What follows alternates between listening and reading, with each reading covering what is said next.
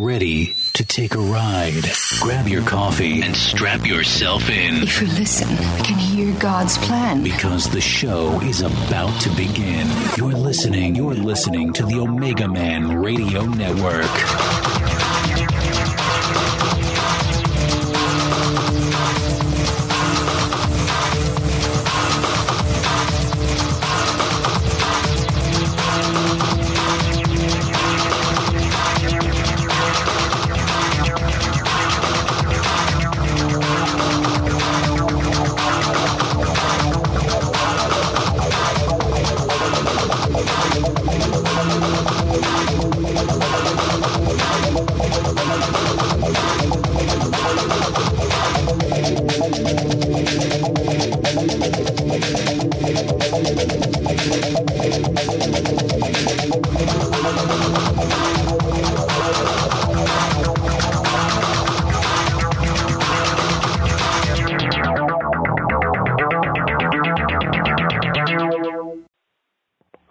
To the Mega Man Radio Show. I'm your host, Shannon Davis. Tonight is a live program. It is Friday, September the 24th for archive purposes. So glad to see um, that we have some people that come back tonight. I thought it might be an empty room after last night's show. I'm not drinking a coffee, by the way, tonight. I've uh, switched over to uh, Tazo green tea with ice and a couple brown sugars. Ah, there we go. So why don't we go ahead and open up the uh, the program in prayer because I'm going to need the anointing of God to articulate uh, what I'm trying to get across tonight. Father God, in Jesus Christ's name, I want to thank you for a time of being able to get together to share your word, for fellowship, for friendship, for those that you have sent to this broadcast. I want to thank you, God, for this platform via Blog Talk Radio that we can get the word out and we can honestly examine the scriptures. And we can test all of our beliefs against the scripture to examine father god if maybe we have went off into doctrinal error over the course of our lives. And we can get back on track. We must have a standard father god and the standard is your holy word the bible that you have given us. And the word of god will stand when all else fails. The word says that heaven and earth shall pass away, but my word shall not pass away. So I want to thank you, Father God, for this opportunity to come back on, and I ask that you would let not what I want to come out of my mouth, but what you want to come out. In Jesus Christ's name we pray. Okay, so we had a very interesting program last night. I was uh, intending to uh, do a, another uh, segment on spiritual warfare and the subject of schizophrenia. And Pastor Holzhauser was prepared to preach on that very topic until I diverted him and took him down another path. And um, we talked about some things that may have offended some of you. And I certainly need to clarify my standpoint so you don't think that I've been given over to Satan and uh, I'm a heretic, which I'm not, believe me. But uh, I've been around 40 years and I was raised in the church, as many of you have known me tell the story. Uh, both grandfathers were Church of God ministers. I had a great grandfather who was a minister. My father was a minister. And uh, I've seen a lot. Uh, raised in a, uh, a, a family where my my father had the largest uh, religious agency in the world. They handled all the big time televangelists, many that uh, I have called names out on this show. And I have to be careful there. The point is, I have seen a lot. I've been there and done that, so to speak. Uh, God has given me opportunities over my short lifetime to come in contact with a lot of people and to really challenge me on what I believed. And if uh, what I really held as the gospel was truly the gospel of the Lord Jesus Christ, or it was a uh, doctrine of devils. And I'll tell you, even as the door has opened up to do um, this radio show, and we've done, I guess, maybe 80 shows to date, last count I had, uh, I've had given been given the opportunity to uh, talk with a lot of people with varying, differing views, and you know I really had to make a decision going in. What type of program uh, was this going to be? What was the, going to be the format of Omega Man Radio?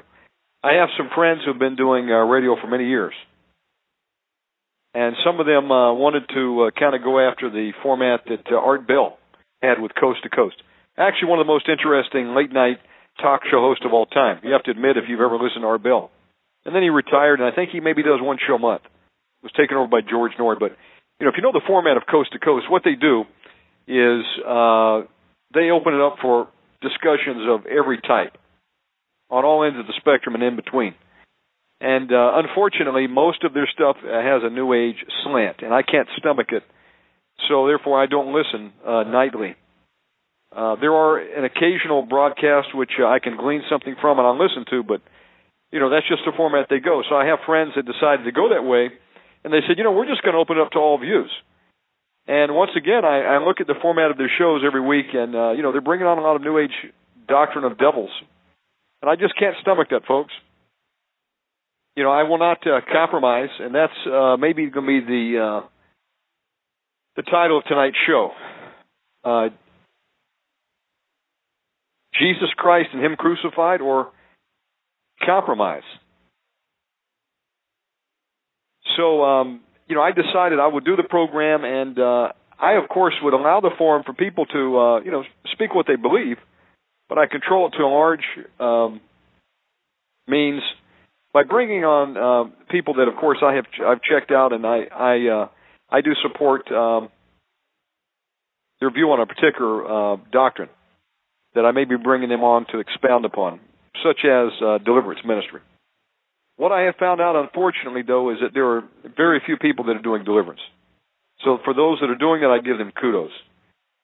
And then of those very small groups that are, are doing deliverance, unfortunately, uh, they don't hold all the same doctrinal positions that I do. And ultimately, you've got to make the decision for yourself. Where are you going to stand in relation to the Word of God? Are you going to stand on the Word of God or are you going to go off of the doctrines of men and maybe what you've been taught for decades even? You know, we all are passed down doctrines. You know, uh, our parents are raised a certain way, their parents were a certain way, and you know, if you were in the your family, you know, comes out of the church, well then I'm sure they have some very ingrained beliefs on some things. I remember um growing up I had a an next door neighbor, his name was Greg Gents. Great friend, you know. Me and my brother would go out and play after school, you know, do things that all kids do, play outside. And uh my grandfather was a minister, so we would often go to church on Wednesday nights. So I invited Greg Gents one night to go to church, and um he came out of the Catholic Church. I was Pentecostal. We were Church of God, you know, based out of Cleveland, Tennessee. Not the ones that handle snakes up in the mountains of Kentucky, okay? Or not the International Church of God with the Armstrong folks, but you know, the Church of God. It came out, it broke from the assemblies you know, it was, it was Pentecostal. Okay, we believed in the baptism of the Holy Spirit, for example, and we still do. And uh, I'm not a member of the Church of God, but I was raised that way. So of course I had a doctrinal slant, and there are some things that the uh, Church of God has been wrong about over the years.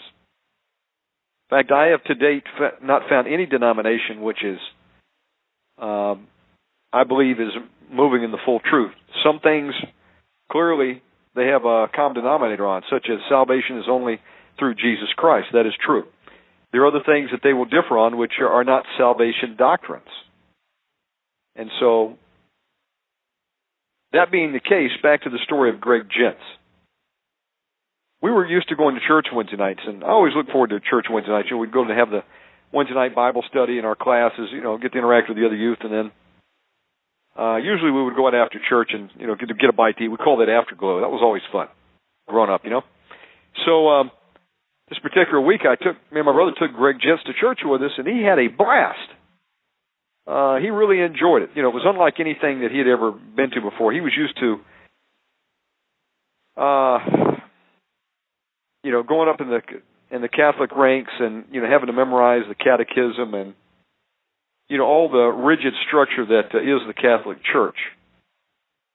And you know he wasn't you know he wasn't able to come out and just play as a kid. You know, be himself, uh, fellowship with others, like I guess he had found that we were able to do at our church.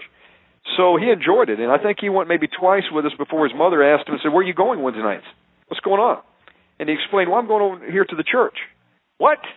You know, she literally almost had a heart attack. Now, this was a very hardcore um, Catholic family. I don't know how many generations it went back that they were Catholics. And uh, here's what basically ended up happening. She sat me down at the table one day, called me over, and I'm there with my friend Greg, and you know, I think maybe I'm 13 at the time, and she says, uh, "We need to explain something to you. Greg's not going to be able to go back to church with you because you know we don't believe like you do. The Catholic Church, as authority, comes from the Pope, and his authority comes from Peter, the rock that Jesus Christ said that he would build his church on." And uh, then she went on to expound and say that basically, you know, I was a heretic because uh, we were not Catholics, and he could no longer associate with us on that level and go to church. And that was really my first confrontation with, uh, you know, challenge to my beliefs. And I, I was, I came out of there, you know, 13 years old. I was thinking, uh, man, are they right or am I right? Who's wrong here? Something's not right here. I was actually offended to a certain degree. You know, I was hurt. But uh, I didn't let it uh, spin me off and um, and cause me to go out of the church. I stood I stood fast to my beliefs and what I was raised in, and I just believed she was in doctrinal error, and I still do today. I'll, I'll circle back around the Catholic Church, but that's not the priority of what I want to talk about tonight. You know, there are thousands of denominations, folks. Can everybody be right? I ask you that. The important thing is where do they stand on the issue of salvation? Okay? Because the Bible is very clear that there is no way to the Father except to the Son, and that's His Son, Jesus Christ. Let me be very clear on that. And um, I want to make sure that there is no misunderstanding on my beliefs. I will tell you that uh, I have some personality quirks. Okay, I'm not really confrontational. I don't like confrontation. I would rather uh, avoid it, like the plague. At least when it comes to confronting someone else. Now, I have no problem voicing my beliefs, as I'm doing right now. But uh, clearly, um, doing what I'm doing in this radio program, and as I laid the groundwork, uh, come in contact with a lot of ministries, um, I found, unfortunately, that no one agrees on every uh, doctrinal issue. And, and here's the, the thing, the danger that we've got to be careful of. If it's not a salvation doctrine, then you've got to leave some space, okay? For people to have their beliefs. And, you know, if you really believe that they're in error, then pray for them. You can, of course, challenge them. But let me tell you what we have a tendency to do. We have a tendency in the church to say, it's my way or you're on the highway to hell and I want nothing to do with you. Uh, we are no better than the Pharisees, you know, who kept the letter of the law. I mean, they knew the they knew the law that God had handed down through Moses. At that time, you know, all we had was the Old Testament. You had the Torah, the T O R A H, which was the first five books of Moses, and you had the prophets. And that's all they had, my friends. And they didn't have the luxury of uh, having a personal version of that like you and I have tonight. I hope you have one tonight called the Bible. You know, was written on these scrolls.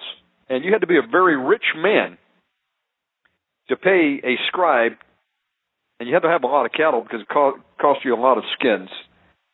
And to have that scribe take the time uh, to go ahead and make you a copy. And these scribes didn't take their word of God lightly when they went to uh, make copies. They had a system for checking it, a thing called equidistant lettering sequence. Okay, they had numeric values that were assigned, and they could determine, uh, you know, if there was any error, and they they basically believe it could you know, it's damnable to change the word of God, and I believe it is. I mean, you know, we shouldn't add nor take away from the word of God. That's what it says as a warning to those that will. My point, though, is they they did it with very much care and precision, and so, you know, that was it took a long job, and that that required a lot of work and it was very expensive. So where am I going with this? Um, not everybody had the word of God like we did, and then of course New Testament comes along, the ministry of Jesus Christ, the, the true Son of God, the only one that uh, enables us to come to the Father if we accept Him and His shed blood at Calvary. And we become a servant to Christ. Okay? Not call Him our big brother. It's to bow our knee before the King of Kings and the Lord of Lords, the Son of God, who was there on creation day okay, that is right now seated at the right hand of the Father until Father God makes Jesus' enemies his footstools. And he is returning again at the last trump. And I believe that uh, if you're listening to this program tonight, there's a high probability that you and I will be alive during the return of Jesus Christ. Now, whether or not we make it to see Him return, that's another discussion.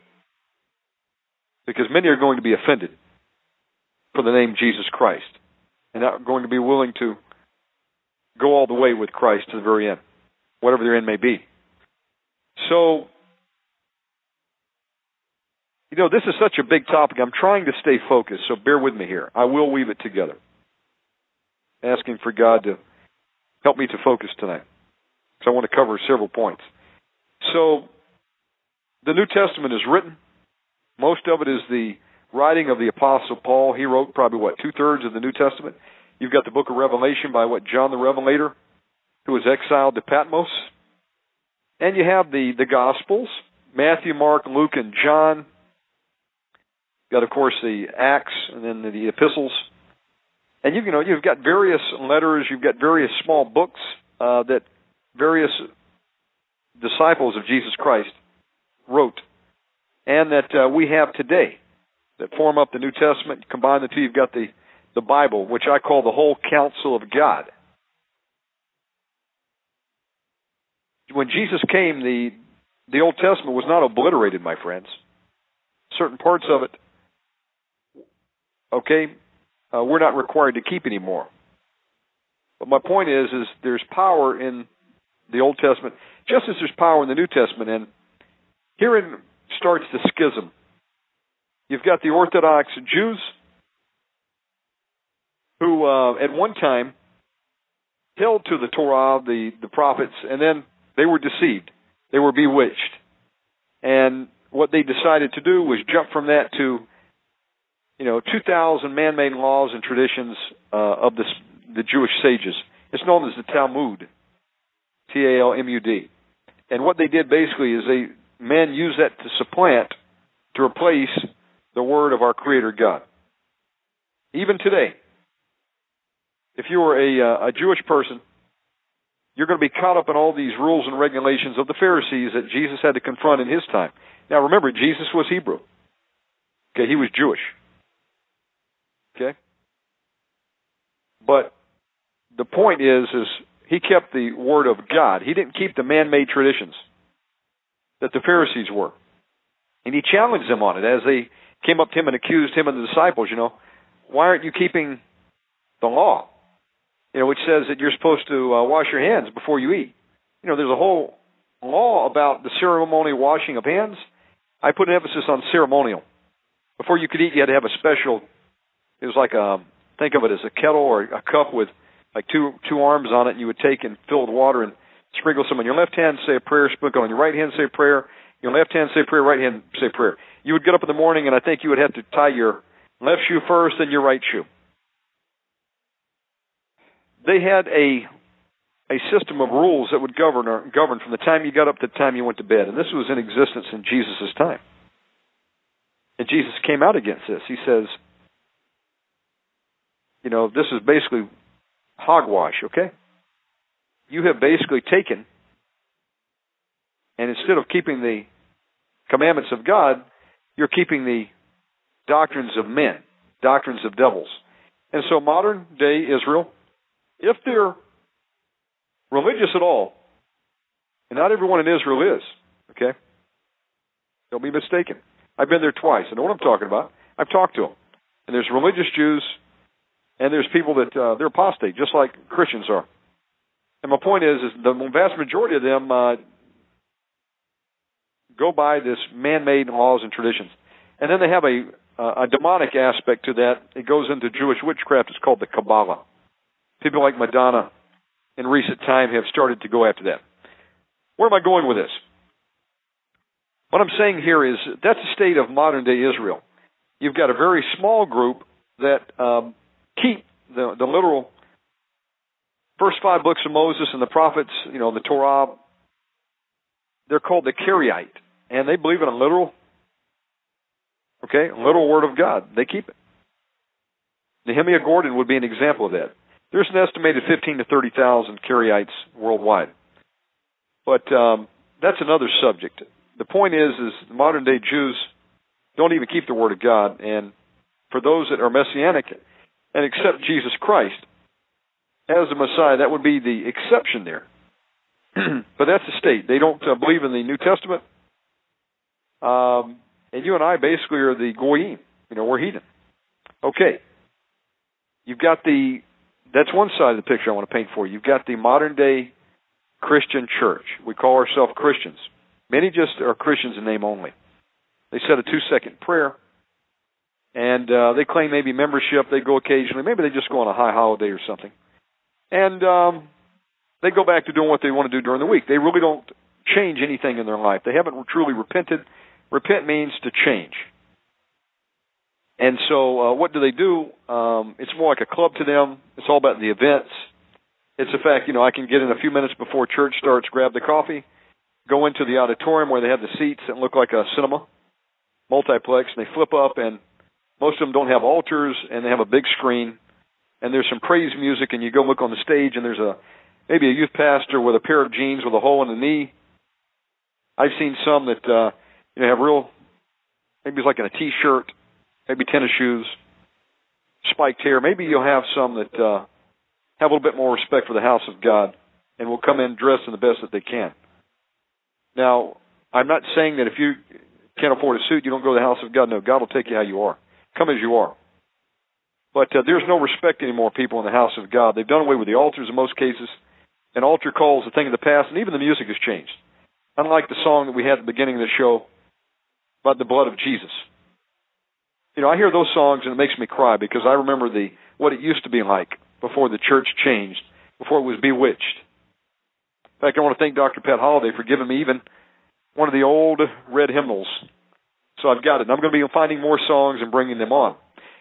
Where am I going? Well, you got the mainstream church, which says the Old Testament's not for today. We're not under the law. We're under a new covenant. And um, by the way, in addition to that, really, I, I don't uh, gain anything by reading the Old Testament. Uh, and you know, there is a book in there by, in our New Testament too, which is for us today, and it's called the Revelations. But that's really not for us either, because T.D. Jakes and TBN and you know the mainstream televangelists all told us that we're going to get out of here on a all expenses paid first class ticket into the rapture before any persecution tribulation start. Okay, and then uh, not only do they throughout in parts of the Word of God they pick and choose, but uh, if you were to put them up against someone who's clearly of the world, doesn't know Christ, you wouldn't be able to tell them apart because you don't see Jesus shine in them. You look at their actions and you see they're no different than the world. They go to the same places of entertainment. They talk the same language. Okay? They look the same. Some of them have daughters that uh, go to church dressed like Britney Spears. You can see their waistline. Causes many men to fall. Their kids uh, are fornicating. Their children are having abortions. The kids are strung out on drugs. Ultimately, some of the parents will say, "You know what? I this just isn't working out. I've got one life to live. I want to be happy, so hasta la vista. Let's get a divorce." Folks, it shouldn't be that way. American church is in compromise, and it's being set up for a great fall.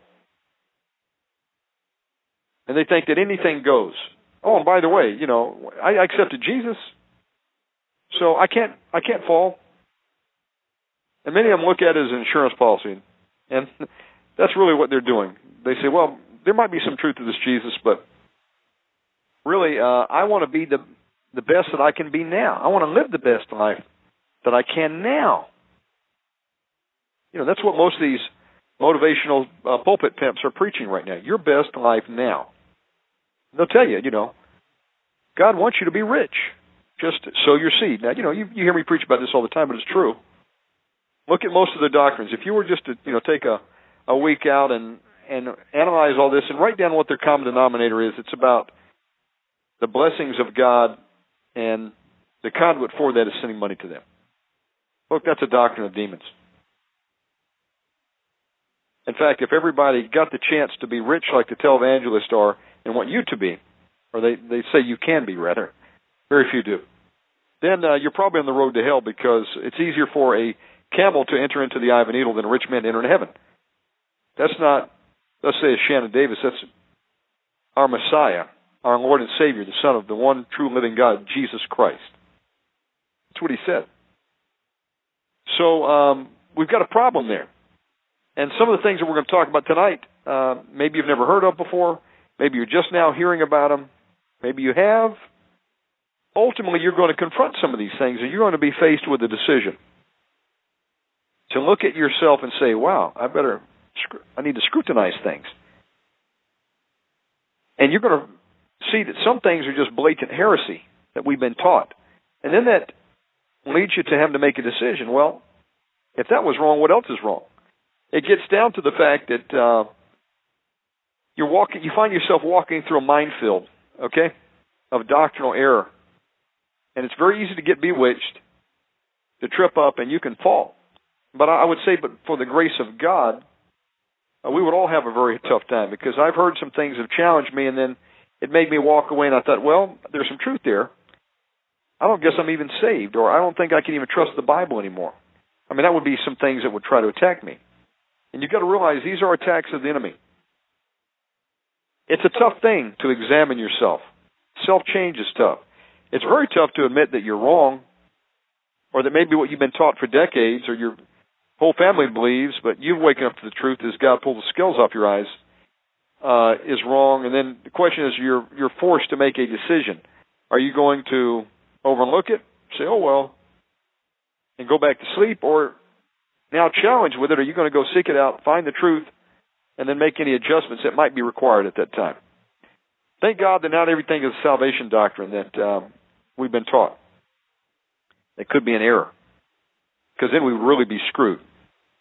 And uh, most of what I'm talking about is not salvation doctrine, but some things can certainly kill you faster than others if you do them or you don't do them. They can shorten your lifespan. There are some deception that is pur- purposely being orchestrated. The Bible talks about, you know, great deception. That even if the very elect they would be deceived, if it were possible.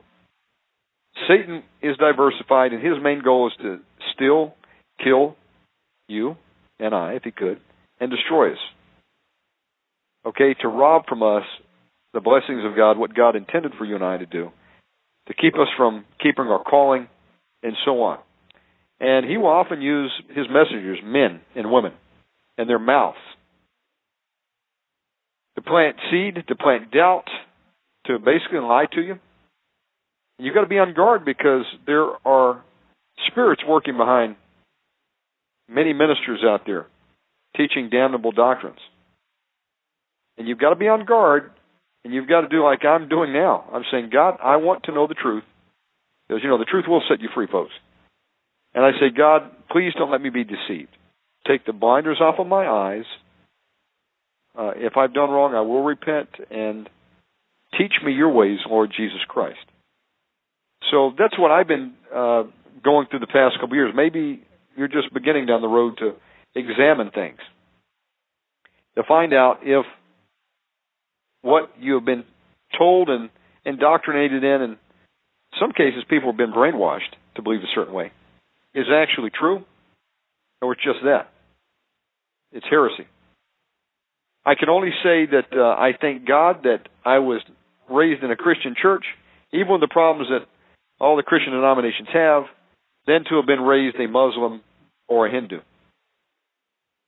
Because then we would have a real learning curve to get up to speed on. And I mean, there's millions, and there's I guess an estimated billion Muslims.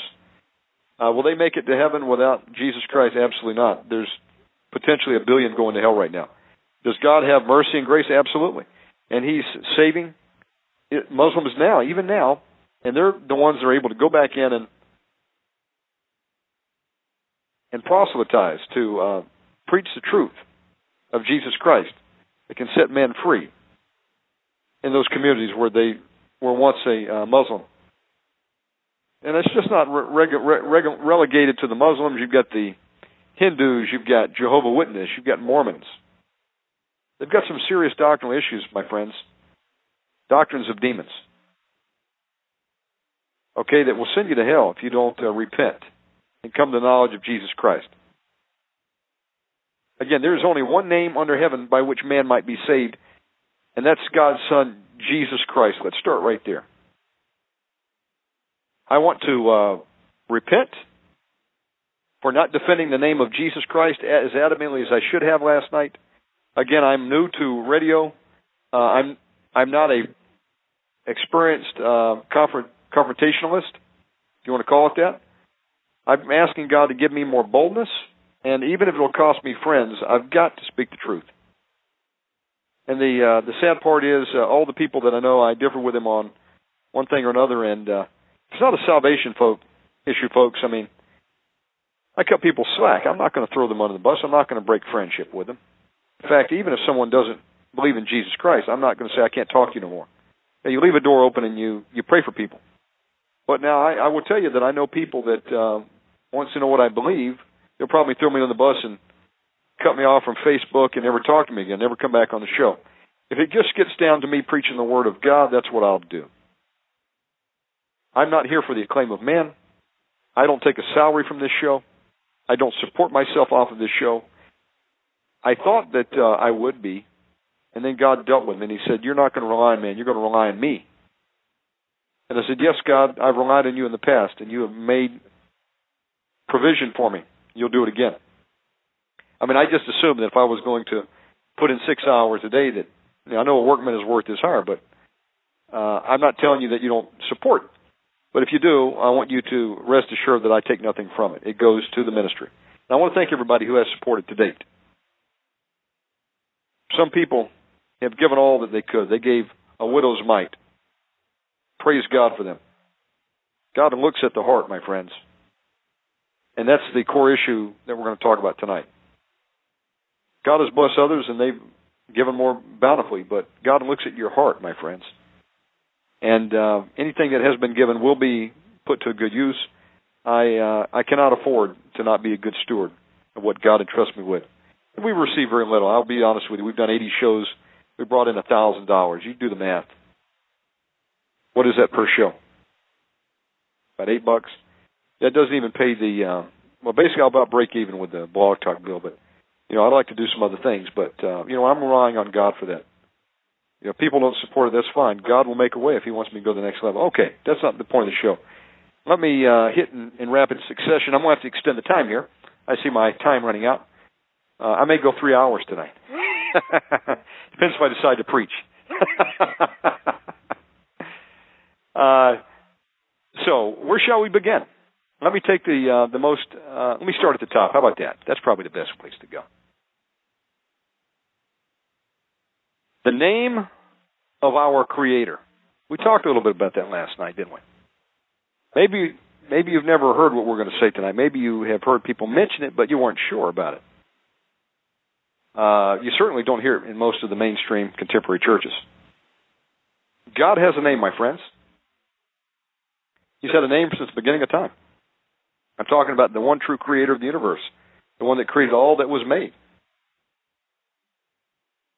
And uh, in our modern day Bibles, and I personally love the King James. I believe it is the the inspired Word of God. I believe it is uh, it is the the Word of God, and I believe it's the best we've got in English.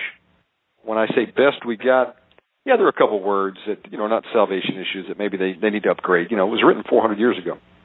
But I will tell you, it has survived 400 years, and there's been many a corruption of the Word of God into these New Age Bible versions, and they've taken the blood out, and they've taken out references to prayer and fasting, and they've tried to homogenize the gospel and and call God a she, and you know, all kinds of weird, crazy stuff. The fact is, men died to bring you and I the King James Bible if you speak English and you're reading it today. And yes, it can be difficult. You know, there's a hundred words that are not commonly used in today's modern English, which is always changing, by the way. Modern English. But you know, it's nothing that a good dictionary won't take care of. And uh, that aside, well, I, I, I would try to read the Bible and I don't understand it. Folks, you're not obligated to understand everything immediately. You're obligated to put it into you, to study it, and it's the Holy Spirit's job to reveal its meaning to you and I. because it's a it's a sealed book, my friends, especially prophecy. And uh, unless God reveals it to you, there's a lot of things that we'll just never know or will not be able to grasp. Okay? Remember that the the little god of this world, Satan, has blinded the eyes of men that, that they would not see. They would not be able to hear, that they might be converted. And um, you got to understand that it does re- require the Holy Spirit to unlock it, but He's more than willing to do that. If we seek the kingdom of God, God will make a way for us to have the understanding that we need. And you have to study it. You got to put it into you, and uh, you know, just load it up into your memory bank. And when you need it, the Holy Spirit will quicken it. And we've got to study to show ourselves approved, a workman that needeth not to be ashamed. So I stick with the King James Bible. And yeah, there's a couple things I'd like to see updated. You know, over there it talks about the the wine and and old bottles. You know, you don't put uh, excuse me, old wine in new bottles because it would cause them to burst. Well, I think that the correct rendition should be wineskins. That's what they were dealing with back then. Okay, um, back in the New Testament church, wineskins, my friend. And it's true. If you take new wine, uh, old wine, you put it into a, um, I'm well, I'm, excuse me, I'm saying new wine into an old wineskin. What will it do? It will burst. Okay, there we go. New wine into old wineskins. So yeah, I would like to see them do that. Then there's a, there's an issue over there. It talks about um, you know uh, Jesus hanging out at one of the lepers' houses. Well, that particular word that says leper, it could be translated as leper or you know jar maker, uh, you know pottery maker. Uh, and I, I don't believe Jesus was hanging out with lepers. Okay, they they were not allowed to live where everybody else was. I mean, that was uh, you know they were like on the outskirts of everything. They didn't live in town because that's, uh, folk, that's a disease that would kill you, cause your body parts to fall off. My point is, uh, yeah, there's some things that I would like to see updated, but uh, all that's kind of minuscule. Uh, the issue that I took last night was in the name of our Creator. And in the King James Bible, it's a fact. If you go back and where you see most of the the name of God written uh, in the Old Testament, what the English translators did is they took the name and they put it as capital L O R D. Wherever you see capital L O R D, you're looking at the name of God. But that's not his name. Is he the Lord of Lords? Absolutely. But, but our Creator has a name, and uh, the Jewish people believed that it was forbidden to speak the name of God audibly. Okay, and there's nowhere in the Bible that says you can't speak the name of God, but if I'm not mistaken, it does say that over in their man-made traditions, the Talmud, which again they use as uh, over the the true word of God, as they do with many traditions in there, and that's that's heresy. So what they did is they basically said we're not going to speak it, and what they'll do is they'll refer to it as Hashem, the name, H A S H E M, Hashem. Um, they would use other ways to identify the Creator, and uh, you know, God told Moses what his name was. You know, Moses goes up on the Mount Sinai and says, you know, you want me to go down and deliver this message to the people? They're going to say, who sent me? And God spoke. He, he first revealed his name. He said, I am sent you. I am. He is one of the names of God. So if you want to call call him I am, okay, go for it. It is a name of God. But we also know He is our Heavenly Father, okay? Jesus prayed in the Lord's Prayer, Our Father which art in heaven, hallowed be thy name. Thy kingdom come, thy will be done on earth as it is in heaven. Give us this day our daily bread, and forgive us our trespasses as we forgive those who have trespassed against us. Now that is a provision there, folks. If you want forgiveness, you must first forgive those that trespass against you. And lead us not into temptation, but deliver us from evil. For thine is the kingdom and the power and the glory forever. Amen. So he called him Father. And we, we have the right to call our Heavenly Father Father. That's who He is. So you can call Him Father if you want to call Him I am. Well, you can call Him God because He is the God of gods. The distinguishment I'm trying to make here is not to force you into what you want to call the Creator. That's up to you between you and Him. It's not about the name as much as it is about relationship, my friends. Now, I wouldn't say you go out and call Him Harry. That's not His name. That would be just downright disrespectful. You don't call him Pokemon. How do you think you'd feel if you called him that? Or Shaka Zulu. That's not the name of God. He has names. He has many. But um, what I want to make the distinguishment of is you got to understand why are we even bringing this up? Because you got to understand there's great deception out there. Just as Jesus Christ says, not everyone that calls me Lord, Lord does the will of my Father in heaven. You may have cast out demons. You may have healed the sick. You may have done miracles. But I never knew you. Depart from me, ye workers of iniquity. He threw them into the lake of fire. The angel takes the person at that time and throws them into a literal lake of fire. We're looking at the white throne judgment. That's a it's a, a picture of a soon coming time. If you were to die tonight, okay, your spirit leaves the body. Okay? You're either going to be with the Lord God Almighty, uh, or you're going to be in hell. Now, what its actual name is, uh, I don't know if it's Hades, hell. You get my point. There is a literal one. It's a prison down there, and you wait eternal judgment. Okay? Ultimately, we all stand before God. We'll give an accounting. And if we don't know His Son Jesus Christ, your destination, my destination, will be the lake of fire, where Satan and the false prophet and the Antichrist get cast in. Everything else. That's in the end. Right now, if you died and didn't know Christ, you would go down and you would be in a prison cell. You'd be tortured. You wouldn't be able to sleep ever again. You wouldn't be able to drink any water. You won't have any company. You'll just hear screams. You'll be pitch black, but you'll have your body parts ripped and abused and raped and tortured. And you'll feel the fire. Okay, you will be tortured. You want to know what awaits a person doesn't accept Jesus Christ? Go read the account of Bill Wiese, 28 Minutes in Hell. It's the most graphic, factual account that I know, and it's not his vain imagination. He backs it all up with Scripture. Okay? So, I'm not going to argue over what the name of hell is. Uh, our guest last night believed it could be Sheol. You know, I believe there are different different compartments. I don't believe that's really important, whether it's hell or, or Hades or Sheol. Bottom line is, I know it exists, and I don't want to go there, and I don't think you do either. And I believe there are some lower portions. You know, in outer darkness, uh, there's a place clearly where the some of the fallen angels that raped the women and had offspring, they were bound up and they're chained in eternal darkness until their judgment day. I believe that's probably what would be called Tartarus. We know that demons don't want to go to Tartarus. They don't like that. They would rather you cast them into uh, dry places. That means they can they jump out of one person, they go and they can find another host, another person to ride their back like a a camel jockey, you know, or a guy over at the uh, the races. That's what they are. These little things they ride the backs of horses. We're the horses. Okay. They've got to fit into your body, so they've got to be small, but they can manifest in some very big forms too. Don't get me wrong.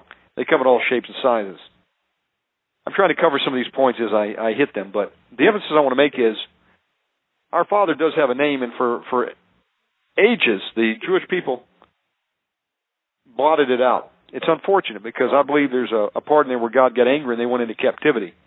They wouldn't speak the name of God. Um, so what am I saying here? I'm saying God does have a name, okay?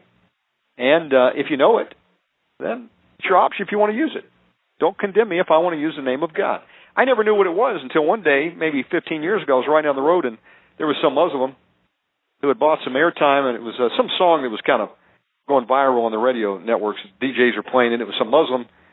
He had some, had one of these uh, beats, like a pop beat song. I don't know which song it was. I remember it, but I recognize that part. But then he's put his own lyrics to it. and He's kind of given a history, and he's you know taken down Christianity and promoting uh, Islam. I think it was back during the days of Malcolm X. It was probably around that time frame.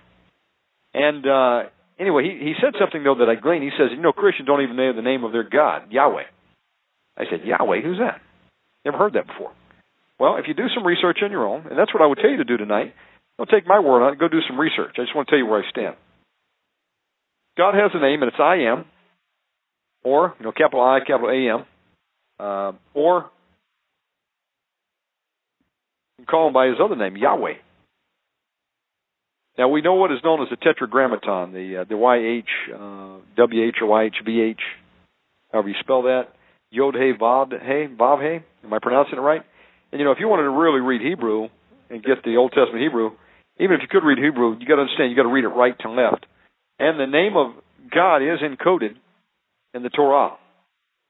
Okay, it's Yod Hey Vav Hey Vav Hey, And uh, I'm not a neural neuro linguistic expert or a expert in ancient languages. I don't know how to read Hebrew, but I know enough to get the answer that I need, and that is, what is the name of God? His name is Yahweh, or you could probably say Yahovah. Y A H W E H, or some spell it Y A H O V A H, depending on what vowels you put in between those consonants. Y H W H. Bottom line is, uh, most school of thought is his name is Yahweh. Okay? What have we done in the English language? Well, we took the other option, Jehovah, and we, we spelled it in English. We took changed the Y to a J. You got to understand, there's never been a J in Hebrew since the beginning of time. Not today either. There's nobody in Israel that's uh, Hebrew that has a name starts with a J. They have them with Y, absolutely. But um, that's what we've done, and I think that's probably uh, as close as you're going to get the English transliteration, you know, Jehovah. But uh, I, I tend to lean towards the Yahweh. So, what have I done in my own life? I realize that there's a lot of people that say, "Yeah, I worship God," but do they really worship the God you and I worship? Do you believe in Jesus Christ, the Son, the Creator of the universe, His Father, God? No, they they worship a God. The Muslims say where they worship God, but it's not you and I's God. They worship a sun demon. His name is Allah, and their prophet is a guy named Muhammad. Okay, so if they they if you were to say, well, we both worship God, folks, you don't. Okay, they worship a sun demon. We we worship the God of Abraham, Isaac, and Jacob, the one true God that created all things that were created. Okay, well, but what are you talking about, Omega? Let's talk about another use. Just the name Lord. Many people have lords that they worship. How about Lord Vishnu? You know, there's there's Hindu demonic gods that have a title Lord. Okay, uh, anybody who owned land in England had the title of a lord. So, you know, I worship the Lord. Well, what Lord do you do you worship? Is the question you may be asked. If it's just you, say, you know, I, I praise you, Lord. Well, God hears you and He honors your heart. He knows who you worship. That's the bottom line I'm going to make tonight. Uh, he knows who you worship. He looks at the heart. So can you say, Lord, sure. But I just want you to understand that uh, when you're dealing with the world, and they and you hear people say, "Oh, I praise the Lord." George Harrison praises the Lord, but it's not Father God or Jesus Christ, His Son. It was Hare Krishna. And if you believed in Hare Krishna, probably believe you had that ponytail, and what what happens is in the rapture, their Lord Hare Krishna will come and basically grab you by the ponytail, and that's how you get raptured out. He grabs you by that, and you get plucked out. Folks, you go to hell if you believe that doctrine, and your Lord is Hare Krishna. Not the same Lord that that I serve. So I just wanted to talk a little bit about the etymology, how that all came about. Uh, even today, most of the Jewish folks have blotted out the name of God. They will not speak it. We don't even know what the name of God is in the Western culture. So most of us don't even care, unfortunately, to even research it. And that's a shame because God wants us to know His name. So what am I saying? I've just told you the name of God. Go look it up for yourself. Yahweh or Jehovah. Spelled with a Y. You want to call him that, that's up to you. Praise God. Uh, I was raised just knowing one name, God. Some people say, "Hey, I just call him Father." That's fine too. I'm starting. I, sometimes I say, "I want to thank you, Father Yahweh," or "I want to thank you, God." Hey, either's acceptable. I'm not judging anybody. I'm just making a point here. I want you to understand. You've got to have some discernment here. Not everybody that cries the Lord, Lord is going to make it to heaven. Not everybody that says that they worship God worship the same God as you. And that's going to be very important, okay? To stay alive in the deception that's coming, which we're going to be talking about momentarily. There is a great deception coming, folks. Do not be deceived. Jesus Christ warned us not to be deceived. Okay? Okay, so I'm kind of I'm take, kind of taking my time, but I want to make sure I cover this effectively here. Let's go on to the name of. Let me take a sip of my tea. Um, oh, yeah. Let me uh, let me throw this in. I, I did a little bit of research. I am is the English translation of the meaning of God's personal name. God does have a personal name. His title is God. He is the God of the universe. And you know, some people kind of go overboard with it, and you know you'll get these emails. I just want to tell you what you may get if you haven't gotten already. You'll see a capital G, and they'll they won't even put O in the middle. They'll put an underscore and a D. Come on, folks. That's insane. But hey, if you want to do it, go for it. You're not going to go to hell because you spell the name of God. What that is is that's uh, that's us trying to do what the Jews did. They don't want to speak the name of God, so they basically blot it out to where most people don't even remember what the name of God was. And that's our English version of using something like Hashem, the name. We put that underscore. That's that's just total bullcrap. Okay? I'm sorry, but that's the case. Don't be ashamed of the name of your father. Uh, it says you don't use the name of Lord thy God. Yahweh thy God is the actual translation. He is our God. His name is Yahweh. In vain. In other words, you don't say go out and say GD. Okay? Uh, you don't use it, you know, uh, like that in profanity. But God wants us to have a uh, have a relationship with Him. So it's all right to know His name. So I am is the English translation of the meaning of God's first name. The English transliteration of God's personal name, YHWH, that's known as the Tetragrammaton. If you put the add, add the vowels in it, you would come out with Yahweh, Y-A-H-W-H, and that's translated, I am who I am, you know. Let's talk about his son. So before I go there, again, I'm saying it's fine. You want to call him God, you want to talk, call him Yahweh, Jehovah, or I am, or just Father. All of them are acceptable. He's looking at your heart. Uh, if you're his child, he'll hear you when you call out to him, okay? Um, his son, God has a son.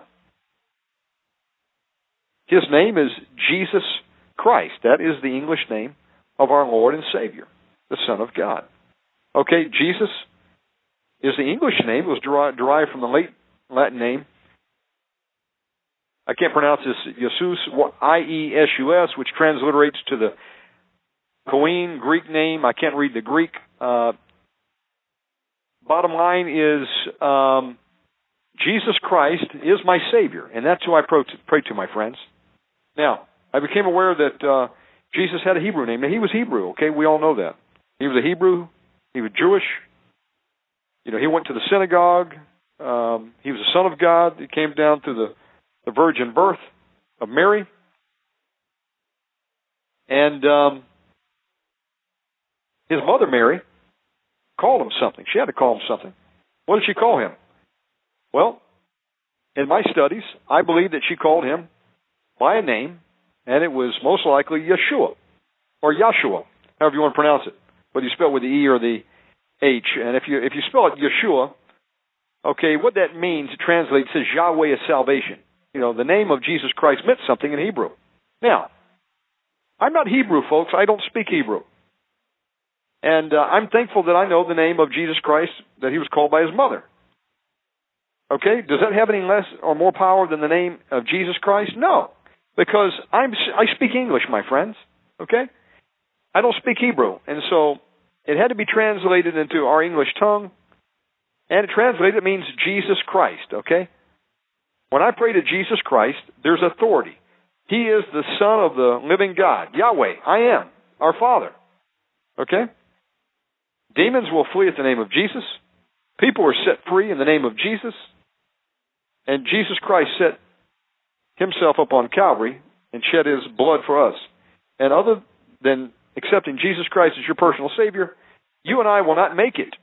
There's only one name written under heaven which by man by which man might be saved, and that's our Lord and Savior Jesus Christ. In English, if you spoke Hebrew, then you you would say, well, there's never been a man born in Israel with the name Jesus, because number one, there is no J in our alphabet. It was Y. Okay, and you take the you take it backwards, you're going to end up with uh, most likely uh, Yeshua, which means Yahweh's salvation. So that's fine. What am I saying? You need to start calling me Yeshua? No, not at all. I'm merely saying that uh, if you want to do that, that's fine. Don't let anybody stop you and say, oh, you're going to hell because you don't use the name Jesus. And I don't really see that the case. What I see of the case is some the other side of the spectrum. You've got these people who have become enlightened on some things about the fact that we've come out of the pagan church. We, we're still got a, one foot in Catholicism and Babylonian sun god worship, which we'll cover in a minute. And they said, I know the true name of God, and I know that his Jesus Christ, his his true Hebrew name. So I'm part of an elitist group, and uh, you must use the name Yeshua, or you're going to go to hell. Folks, I ran into that 2005. It came out of some of the crap coming out of Michael Rood's camp. Now, I like Michael Rood. I met Michael Rood. I actually took him to Waffle House. He's a smart man, and uh, he's got a lot of good teaching, but I don't agree with everything over there. And uh, basically, I went over to one of their bulletin boards, and I wanted to talk about, you know, where we are in end time prophecy. And I used the name Jesus Christ, who is our Lord and Savior. And you would not believe the the animosity that came out of that. People wanted to rip me apart. If they literally could have killed me, they would have killed me that day. They basically said, You're not allowed to use the name Jesus. They tried to give me some crap that it comes from the etymology going back to some cow. That's bull crap. Excuse my my French here tonight, my Italian. Okay, the name of Jesus Christ is the English transliteration of his Hebrew name. It is the English name of Jesus Christ, the Son of God. It has power. And that's who I choose to refer to my Creator Son by, my Lord and Savior, Jesus Christ. Sent by the Father God. I just want to be clear on that. And I wasn't clear on that last night. And I repent, folks, for not defending the name of Jesus Christ because I've dealt with this before and I just gotta I just gotta be bold, my friends. If it means I lose friends, I've got to stand up for the name of Jesus Christ. If we cannot stand up for the name of Jesus Christ now, what will you do when they said you're going to lose your head unless you deny him? Do you understand what I'm saying? Do I hear an amen out there? If there's an amen, show me an amen in the chat room. Do you understand what I'm saying here? Jesus Christ is my Lord. But let me let me say something to you. I was in a chat room and they said, You're not allowed to use the name Jesus Christ. That's not his name. Folks, that's bullcrap. That is his name. I don't speak Hebrew. I speak English. There's power in the name of Jesus Christ. Let me repeat again for the third time. And so they said, do it one more time and we're going to boot you. And literally what they did is, uh, one guy came up to my defense and he, he used some crap like this. He meant well, but it was still crap. He says, remember the verse that says, those that, who are not against us are for us? And I'm thinking, what hypocrisy, my friends. Same group would have me grow a beard, start wearing tallits. Okay? They want me to go back and uh, go back and take the King James Bible and go in there and start using the Hebrew names of the apostles. And before you know it, you, you're just you don't know what the heck you're doing. And I'll tell you, planted a seed. And I thought for a moment, I said, well, wait a minute, maybe they're right. Maybe I'm not even saved because I'm calling on the name of Jesus. That's the point I want to make. That is a doctrine of devils. Okay? They take a little bit of truth and they contort it, they twist it. That's what Satan does. He has a little bit of truth to trap you and cause you to lower your apprehension to what you're hearing and receive it, and then he throws in the damnable doctrine. The folks that tell you that if you use the name of Jesus Christ, you're going to hell, the Lord rebuke you right now. I bind the foul spirits in you in Jesus Christ's name. Because that's what you've got operating in you. It's legalism. Okay? It's legalism. And you've got to come to the point in time where you make a decision. What are you going to believe? Because if you don't, Satan will cause unbelief and doubt to creep in there, and you'll be doubting your own salvation. And frankly, I tell you, it's getting tiring, my friends. I know a lot of people. And to think that if I don't automatically use the name of Yahweh for instead of God, or I use the Hebrew name for Jesus Christ, Yeshua, that they they want to throw me out. And literally, they would if they could. And I'm sorry for compromising last night. A lot of what we talked about was true, but there was some doctrinal error there, and I didn't stand up for Christ. So I ask you to forgive me, and I ask the Lord Jesus to forgive me. I'm not going to deny Christ, my friends. That being said, if you wanted to use the Hebrew name, that's fine. Go for it, okay? But listen, I don't believe Jesus Christ is that concerned with the fact that uh, we're not Hebrew. I mean, we are Gentiles grafted in. We are part of the Commonwealth of Israel. We're grafted in. We're the wild branch grafted into the the olive tree, and uh, there's power in the name of Jesus Christ. There's power in the name of Yeshua. If you want to use it, that's fine.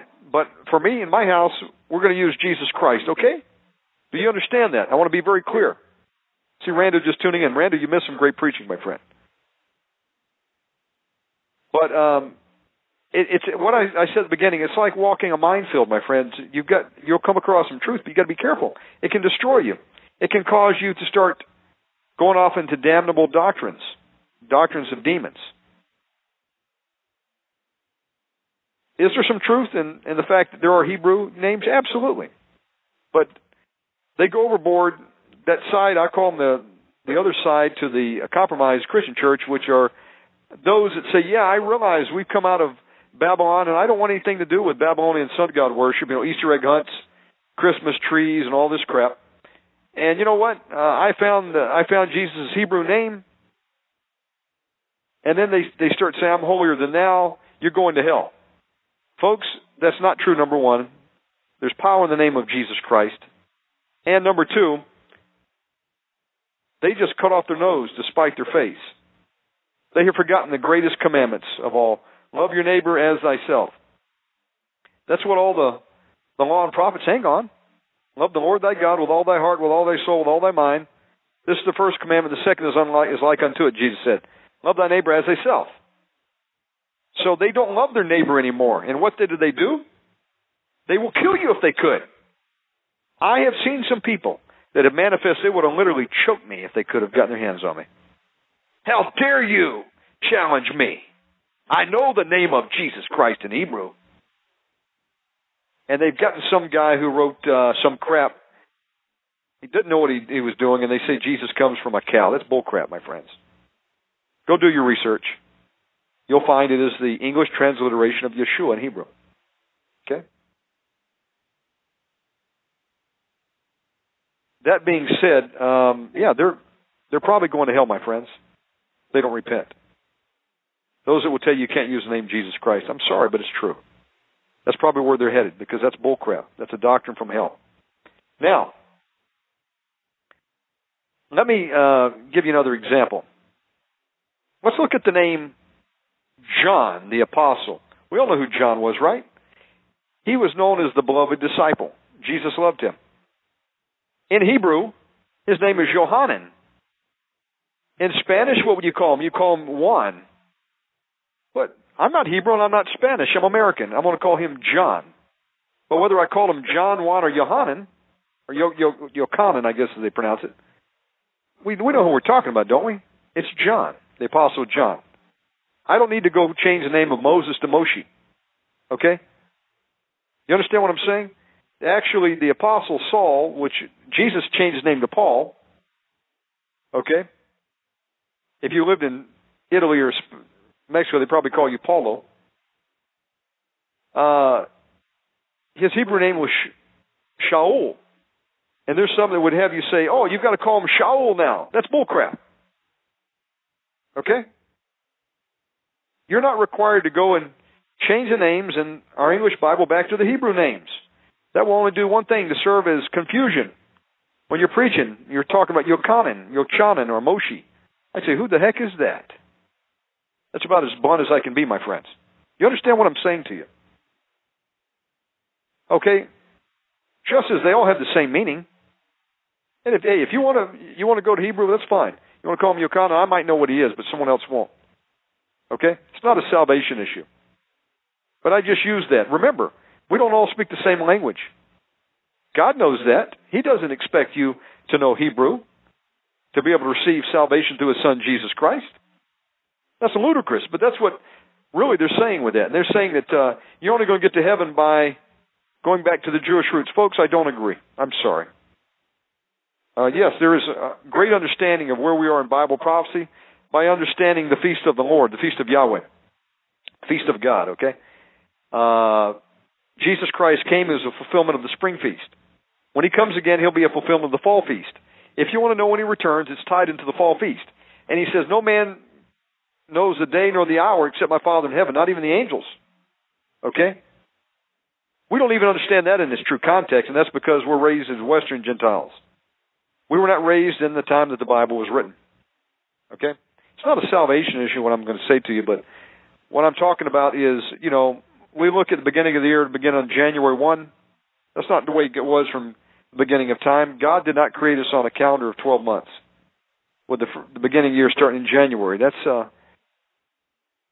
that is not the the Creator's reckoning of time.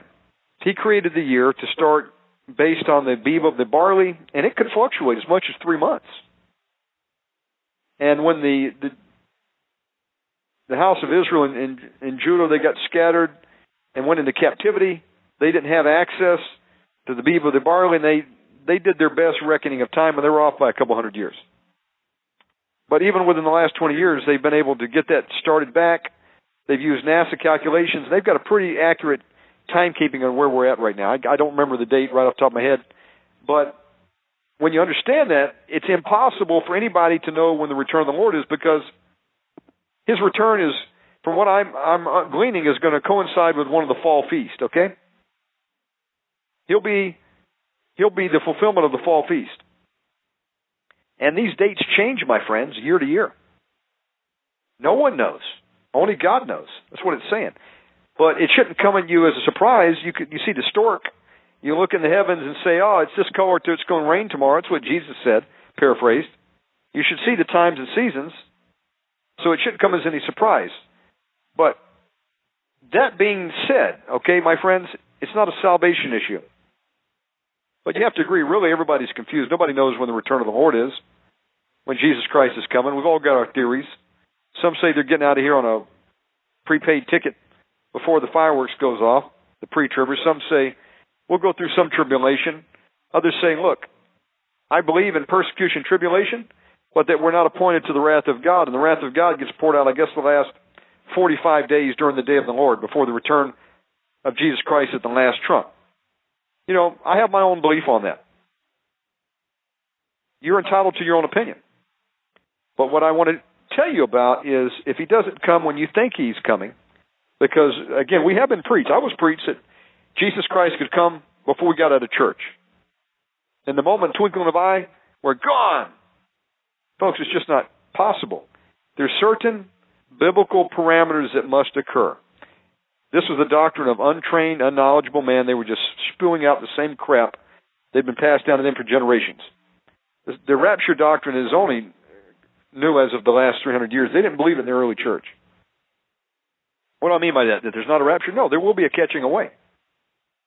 At the last trump. That's the key. You go study when the last trump is, you'll have an idea when the Lord returns. But I will tell you that, regardless of that, the fact remains millions of people have died for Christ. They were not raptured out. They would tell you you're crazy if you told them they were going to be raptured before they were put to the death.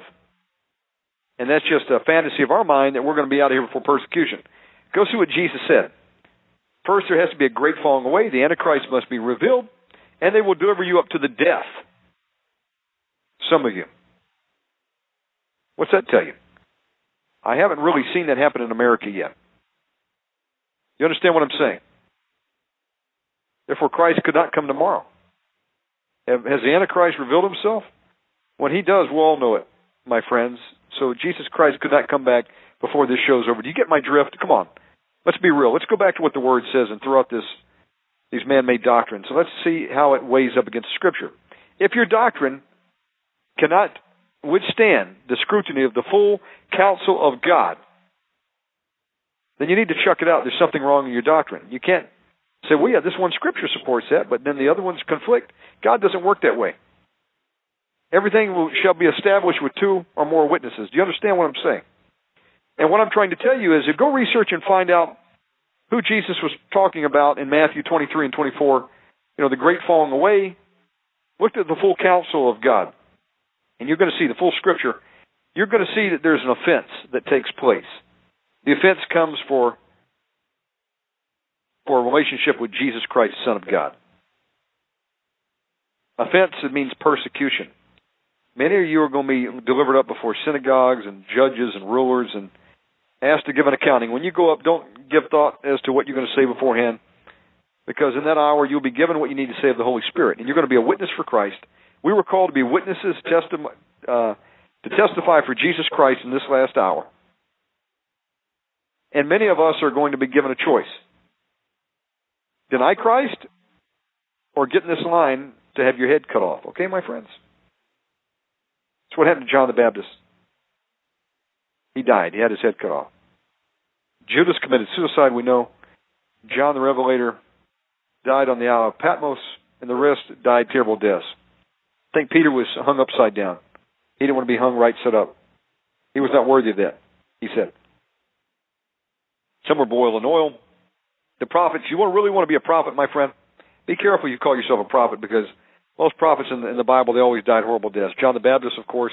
Other ones were sawed in half. Others were made to lay naked in the streets, take a crap and make uh, cakes out of it to fuel the fire. Do you know what I'm talking about? Was that Ezekiel? Others were sawed in half or drawn and quartered or killed. Okay? There you go. If that's what you want to go for, go for it. That's what God has called you to do, then do it to the best of your ability. I personally don't want to be a prophet. Ah, so back on track here. Um, doctrines of devils, my friend. People are going to be offended for the name of Jesus Christ. Okay? There's not any other name which creates so much hatred among mankind than the name of Jesus Christ. So don't get duped into thinking that you've got to use this Hebrew name. If you want to call him Yeshua, you know, listen, like I was trying to say to Dr. Brother Holzhauser last night, isn't Jesus Christ big enough that he can answer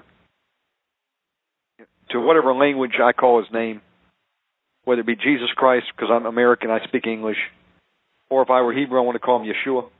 Come on. He's big enough. He looks at your heart anyway. Okay? You got a couple options there, and I don't suggest you go out and call him Pokemon, okay, or call him uh, Bubba. That would be a disgrace. Now, come on, that's different. But Jesus Christ is the name of the Son of God. It's the English translation of Yeshua. Okay? Just as Juan, John, and Yochanan, they're all the same. Do you understand what I'm saying? Now, I wouldn't call the Apostle John, I wouldn't call him Pokemon or Shaka Zulu. Okay? Or Ricky. Come on. Do you understand what I'm trying to say here? But that's the doctrine they would have you believe that unless you use the Hebrew name, you're going to hell. I rebuke you in Jesus' name, those that would try to preach that crap. Henry Gruber said it well. He, folks, he saw what's coming on America. He saw Russian subs surface and attack. God showed him that. Gave him a vision. And uh, he was at a revival one time, and some people came up and said, uh, Henry, we want to rebuke you you are wrong in doing what you're doing. You need to call the Son of God Yeshua.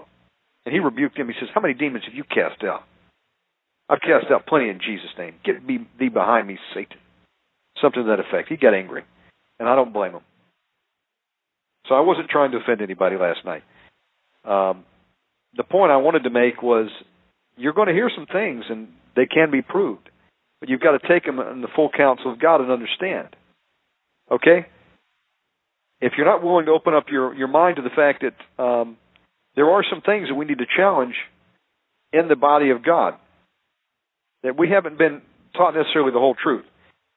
And I'm not talking about salvation doctrine things. I'm talking about mainly Babylonian sun god worship that's crept into the church. But I did want to cover this thing because, you know, if you do, do hear someone say Yahweh, that's fine. Okay, now you know who it is. That's God the Father.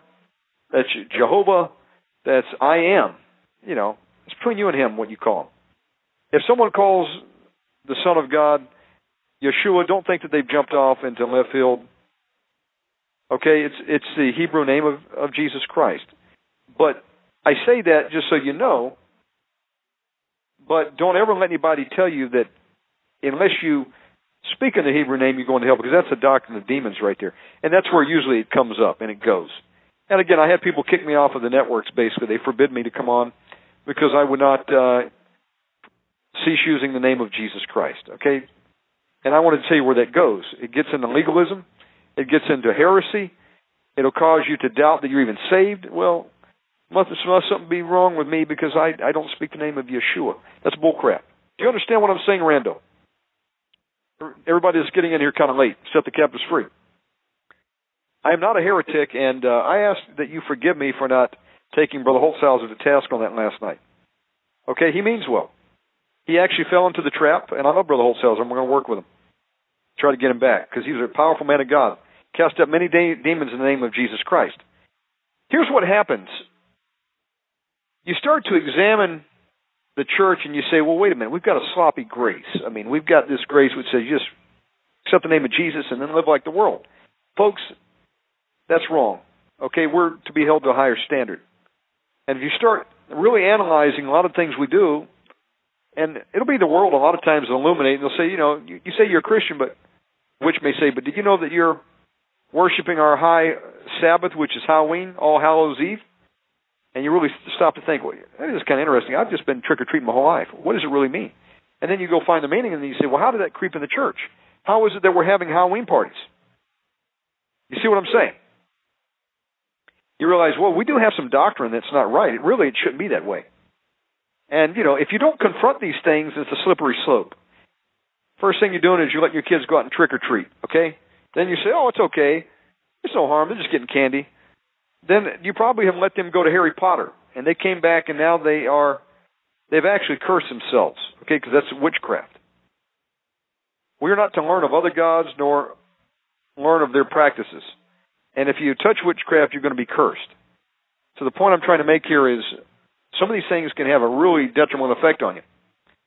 And my people are destroyed for lack of knowledge. So, do you really want your kids studying to become a witch or a warlock? But yet, that's what we do. We call ourselves Christians. And we act like we have discernment. You don't have any discernment if you're doing that, my friends. If you're not checking where your kid is going when you give them 20 bucks to go to the mall, watch out. If you turn them into a latchkey kid, they're going to probably end up pregnant.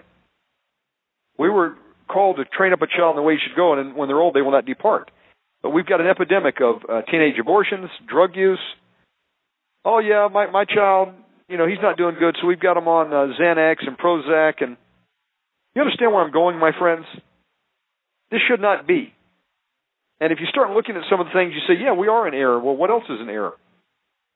Now, is that a salvation doctrine if you do Halloween? No, but you probably tainted yourself with some witchcraft, and don't be surprised if you need deliverance. I used to do it. Used to have fun. But I will tell you that I went down to the post office the other day and I went in and right next door to the post office a big sign that says Spirit of Halloween with this angel of death on the front door. I didn't even step foot in there. I knew there was demons in there. And I saw people going in and out and they just had no idea they came out with a demon. We're not supposed to be glorifying Satan and the occult, my friends. And getting in that ritual. You want to know what Halloween is? Go look it up. Do you understand what I'm saying? Okay. Christmas. Do you know the origin of that? Go look up, Google this now, Sol Invictus in Wikipedia. There is a man who has a birthday on December 25th, okay? His name is Sol Invictus. You can see pictures of him. He has a halo, and if you looked at him, you'd say, that's Jesus Christ. Well, nobody knows what he looks like, number one, my friends. We, don't, we didn't have Polaroids back then. We've got a description in the Word of God. You know, he was an average man. He wasn't a real handsome man. He was kind of common, and he probably had a big nose. He was Hebrew, and point is, is he doesn't look like the the pictures portray him to be. But we said, yeah, he was born December 25th. And even if you said, yeah, I, I really want to celebrate the birth of Christ. Oh, we really don't know the birth. It was probably during the Feast of Tabernacles. But what do we? What we do do is we say, man, I really, it's not about Christ anyway. It's just about Santa Claus, Satan's Claus, and giving gifts, and it's about a spirit of greed. So some of us have come up a little bit and we've said, okay, well, you know what? We're putting ourselves in the debt every Christmas. What's the what's the reason for the season? Let's celebrate Jesus Christ. Well, that's a little better, my friends, but you've got to look at where December 25th came from. And when you look at that, you realize what the origin is of the tree. They would pull a tree out of the woods. They'd hammer it down with nails. They'd decorate it with silver and gold. You know, the the the the, the decorate it with the tinsel. They would usually put a phallic symbol up at the top, and uh, what they'll do is they'd have balls. Those are actual. What do you Where do you think the balls came from? You know, those are testicles of a bull god. I believe it's Horus. Go look at that. And the Bible actually commands that we're not to do that. That's a pagan practice. And people did pagan practice in the old days, they were cursed of God. Now, at one time, God winked at ignorance, but folks, He doesn't wink at it anymore. We have an obligation to go search out the scriptures and see if what we hold to be true is true. Go look at it. It is pagan, my friend, okay? It has demonic origins. December 25th was not the day Jesus Christ was born. It was the day that Sol Invictus was born. And where did all this came from? It actually came out of um, Constantine, who was a pagan emperor. He was no more converted to Christianity than man of the moon. He had his um, his wife and his son put to death. Okay? And he saw a vision of the cross, but it wasn't the cross as we know it. It was a pagan symbol, probably the Ankh. And the point is, is uh, he did uh, unite the whole known world at that time that was under his control. He united the Jews with the pagans, with the Christians. And one of the first things he did was he changed the Sabbath. Sabbath is not the day you necessarily worship God, it's just a day of rest. God created for man to rest. The seventh day you shall rest. He changed it from sundown Friday night to sundown Saturday night, which is 24 hour period, to what is now known as Sunday, in word in commemoration of the sun god, Sol Invictus. Where do you think the word Sunday came from? S U N. It's worship of the sun. It's a pagan. It's a pagan name. God never even gave the, the days of the week names. You know, he he called them the first day, second day. You know, it's it's coming out of pagan tradition. Okay, this stuff even goes back further. It goes back to the Tower of Babel and Nimrod.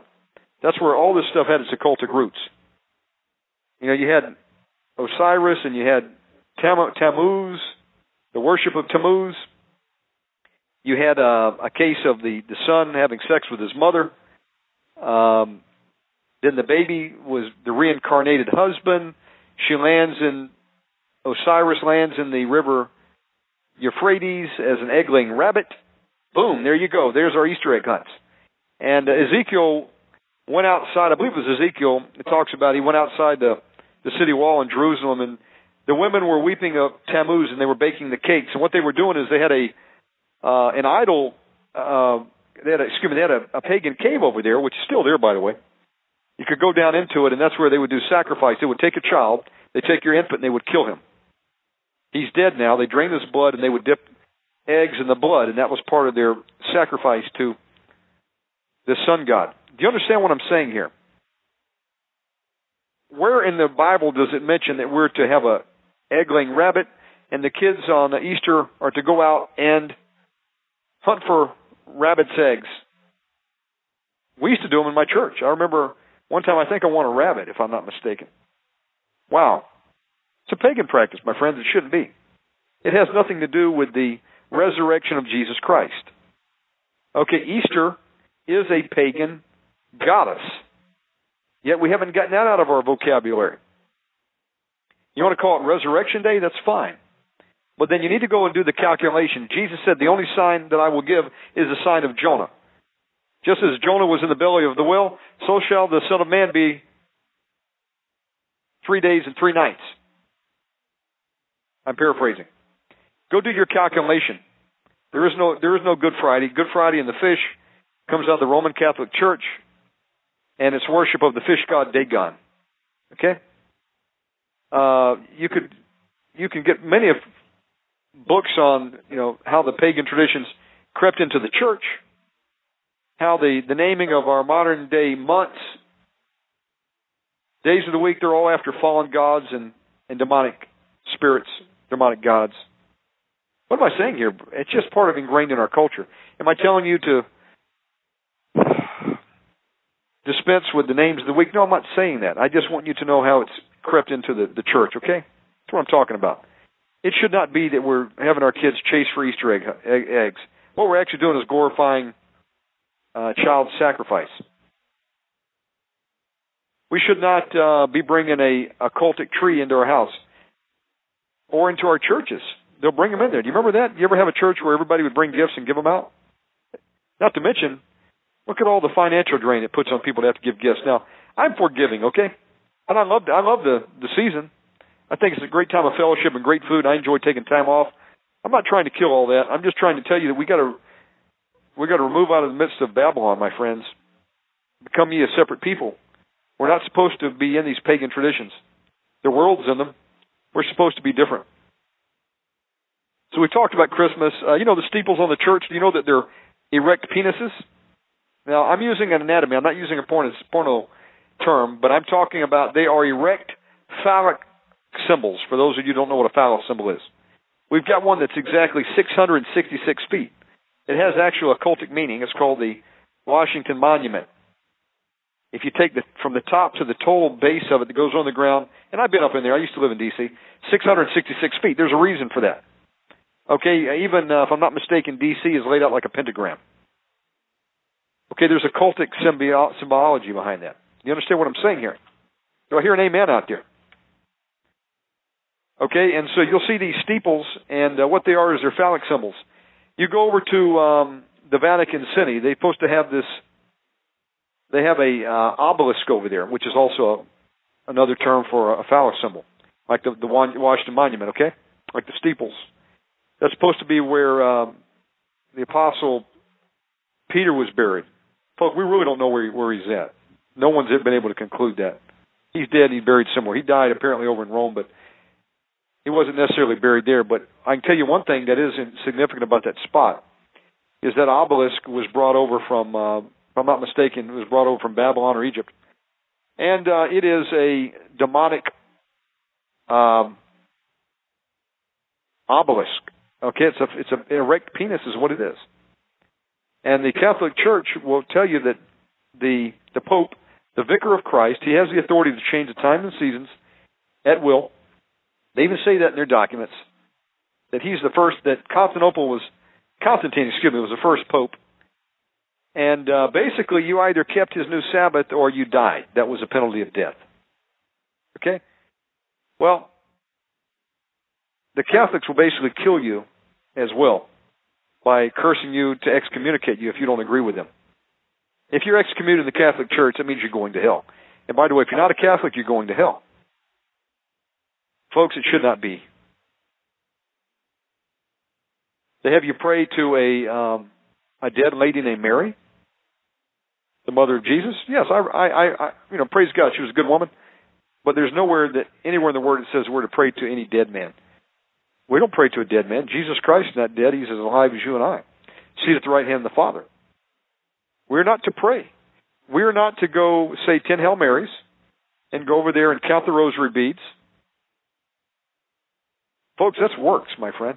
And that's demonic works at that. Your priest cannot pardon you of your sins. It does say confess your sins one to another. But he doesn't have the right to forgive you. There's only one that can forgive. And that's the Father in heaven. And you can only get to the Father in heaven, Father God, through his Son, Jesus Christ. He is the only propitiation for our sins. When you repent, and if you have not forgiven someone else that you've hurt or have ought against, you will not be forgiven. So there is a conditional there. To be forgiven, you must forgive. You don't take your gift to the altar and then get there and realize that there's someone you haven't forgiven. First, you go reconcile with your brother, then you come back and give your gift to the altar, and God will take it. There's also that scripture. You understand what I'm saying? Okay, but what they would have us do, they would have us pray to dead saints. Anybody can be a saint after a, a certain amount of time goes by, just like your star in Hollywood. That's really what it's about. You understand what I'm saying? And you know, you you can pay uh what are they called? Indulgences? Anybody out there know the word I'm looking for? You know, you could rape a child, you could uh, commit adultery, you know, if you pay enough money to the Pope. My friends, it should not be. And um, we haven't seen the last of the Catholic Church. They're leading people to hell. They don't really don't believe in hell, by the way. They believe that you die, you'll go in purgatory, and then you you can pray and pay your way for your relative to make it. Come on, that's that's that's a lie from the pits of hell. You leave this body and you don't have Jesus Christ as your personal Savior, you will bust hell wide open one day, my friends. You'll go there to, to prison right now, and then you'll be tossed into the lake of fire. Do I hear an amen out there? Are you with me so far? Am I here just to uh, single out the Catholic Church? No. If you're a Mormon and you believe that uh, there's another book of God called the uh, the Book of Mormon by a polygamist named Joseph Smith, and that you believe you can get to heaven through him, you're going to hell, my friends. If you want to know what the, the Mormons believe, they believe that um, you can have as many wives as you want in, in the world to come. Come on, my friends. Doctrines of demons. It's a shame, but it's true. Okay? And on and on we can go. So, yes, Babylon infiltrated the church. What's the point of this? Is the salvation doctrine about the, the Christmas tree or the Easter eggs? No, but you shouldn't be keeping those practices. You should get them out of your life. Repent and don't do them no more. Now that you know the truth, if you keep doing them, then you're in compromise. And that's where exactly the American church is. They're in compromise. Now, am I going to cut off the legs of the compromised church and I mean, uh, the the other side, which you know ha, has already come to this knowledge, but they go to the extreme. No, because let me explain something to you. We both missed it. Both sides have missed it. Mainstream church will uh, throw out what we're talking about right now, or they they're not interested in it, or they say to heck with you. I'm going to keep having my Easter egg hunts and my Christmas trees and my Good Friday and my Lent and all these rituals of men that come out of pagan practices. I'm going to have my uh, my wreath over my door, all this stuff. And then you've got the other side which says, you know what? I do believe what you're saying, Shannon. And you know what? This group over here says that I now need to wear a tallit. I need to only use the Hebrew name of God the Father and the Son Jesus Christ. I had to call him Yahweh and Yeshua. While I don't deny that's their Hebrew name, as I've already mentioned in a previous episode, Jesus Christ is the English name for the Hebrew name. It has the same power. Okay, I don't know Hebrew, so I'm going to say Jesus Christ, okay? Don't tell me if I say Jesus Christ, I'm going to hell. That's what they will tell you. Folks, they miss it right there. You know, they have a zeal for the truth and they don't like compromise. You, you'll see them get animated, animated, and that would be fine if they stopped there. And they said, you know, there should be no compromise in the church. But then they take it overboard and they take it to the name of Jesus Christ and they say, the name Jesus Christ is uh, is nothing is nothing is what they'll tell you, or it comes from a a cow. Folks, that's a doctrine of demon. And then on top of all that, not only are they wrong, but they'll kill you if you don't agree with them. That's really what they would do. And what it is, it's a demonic spirit of legalism, of uh, elitism, of spiritual pride, of just false doctrine that rises up in there. Do you understand what I'm saying? Okay? So, so far I've, I've covered the issue of the name of God, the name of Jesus Christ, where I stand on that. Uh, I worship my Lord and Savior Jesus Christ. I pray to Father God. Sometimes I call him Yahweh. That's my right. I know his name. Or you can call him I am, or you can call him, uh, you know, the Father. It's up to you. It's not a salvation doctrine. Uh, I've talked a little bit about pagan traditions. That's just some of them. Um, it should not be, my friends. Hell. Do I believe in a literal hell? Well, there's some people that apparently don't. I do. Are you kidding me? When the spirit leaves the body, you either you're going to be in the presence of God, as Paul said, or you're going to be in hell. Okay, waiting judgment day, where you'll give an accounting for every idle word, and then ultimately your life is going to be played back, probably on a big screen. Something better than HD, I'm sure. And you'll be cast into hell if you do not accept Jesus Christ. It's plain and simple like that. Your choice. You understand me? Okay. I do believe in hell. And I don't believe in purgatory. You either have got Christ or you don't when you step out of this body. Then there's no more time, my friends. God's a loving God. He doesn't want you to go to hell. But God will let you make a choice to go to hell if you want to deny his son Jesus Christ. Okay? I think I've covered that. Again, I on one hand I understand the groups that, you know, get angry at the lazy backslidden church, you know, who don't want to even talk about what we're talking about and just say I can do anything I want to do. Put it all into the category of grace, my friends. God is the same yesterday, today, and tomorrow. Let me uh, let me go back and get that verse. I want to read this to you. Uh, for I am Yahweh, I change not. That's Malachi 3. God doesn't change, my friends. He never has. He hasn't changed his time or seasons. Okay, he hasn't changed his reckoning of time. He knows what time it is. Okay? And it's later than most of us think. And there's nothing I can stand I can stand more than the person says, Yeah, I've read the whole Bible and I've written a complete book on Revelation decoded. I know it all. Folks, they're deceiving themselves and deceiving you. We've got to study to show ourselves approved. No man has the whole truth of the when the return of the Lord is. We've got some best guesstimates. I think some of them are pretty close, but certain things got to happen. And you know, God has delayed His judgment before. It will ultimately happen. He did delay judgment on Nineveh. 40 years when Jonah preached, but then ultimately it was judged. They fell 40 years later. You understand what I'm saying here? We've got to have balance, okay? We've got to rightly divide the word of truth. We've got to take our heated emotions out of it and love one another because you may have all the knowledge in the world, but if you don't have love, then you've just lost it, man. You cut your nose off despite your face. And that's what a lot of these people do. Um, you know, I was going to give you a, a sarcastic example. I think maybe I made my example there. You understand what I'm saying? Let me cover. Uh, let me cover two more hot issues. Let me just tell you where I stand. The rapture of the church. I said again. I have my own opinion on that. The way I read it, and I have read the Bible, and I can. I've read the New Testament like three or four more times, and I've just scratched the surface. I'm learning. I don't have it all figured out, but I believe that persecution is coming. Now, the reason I tell you this is because I don't want you to be part of the great falling away. In the mainstream, church is being set up for that. Okay, they're being set up to believe that they're getting out here without any trouble.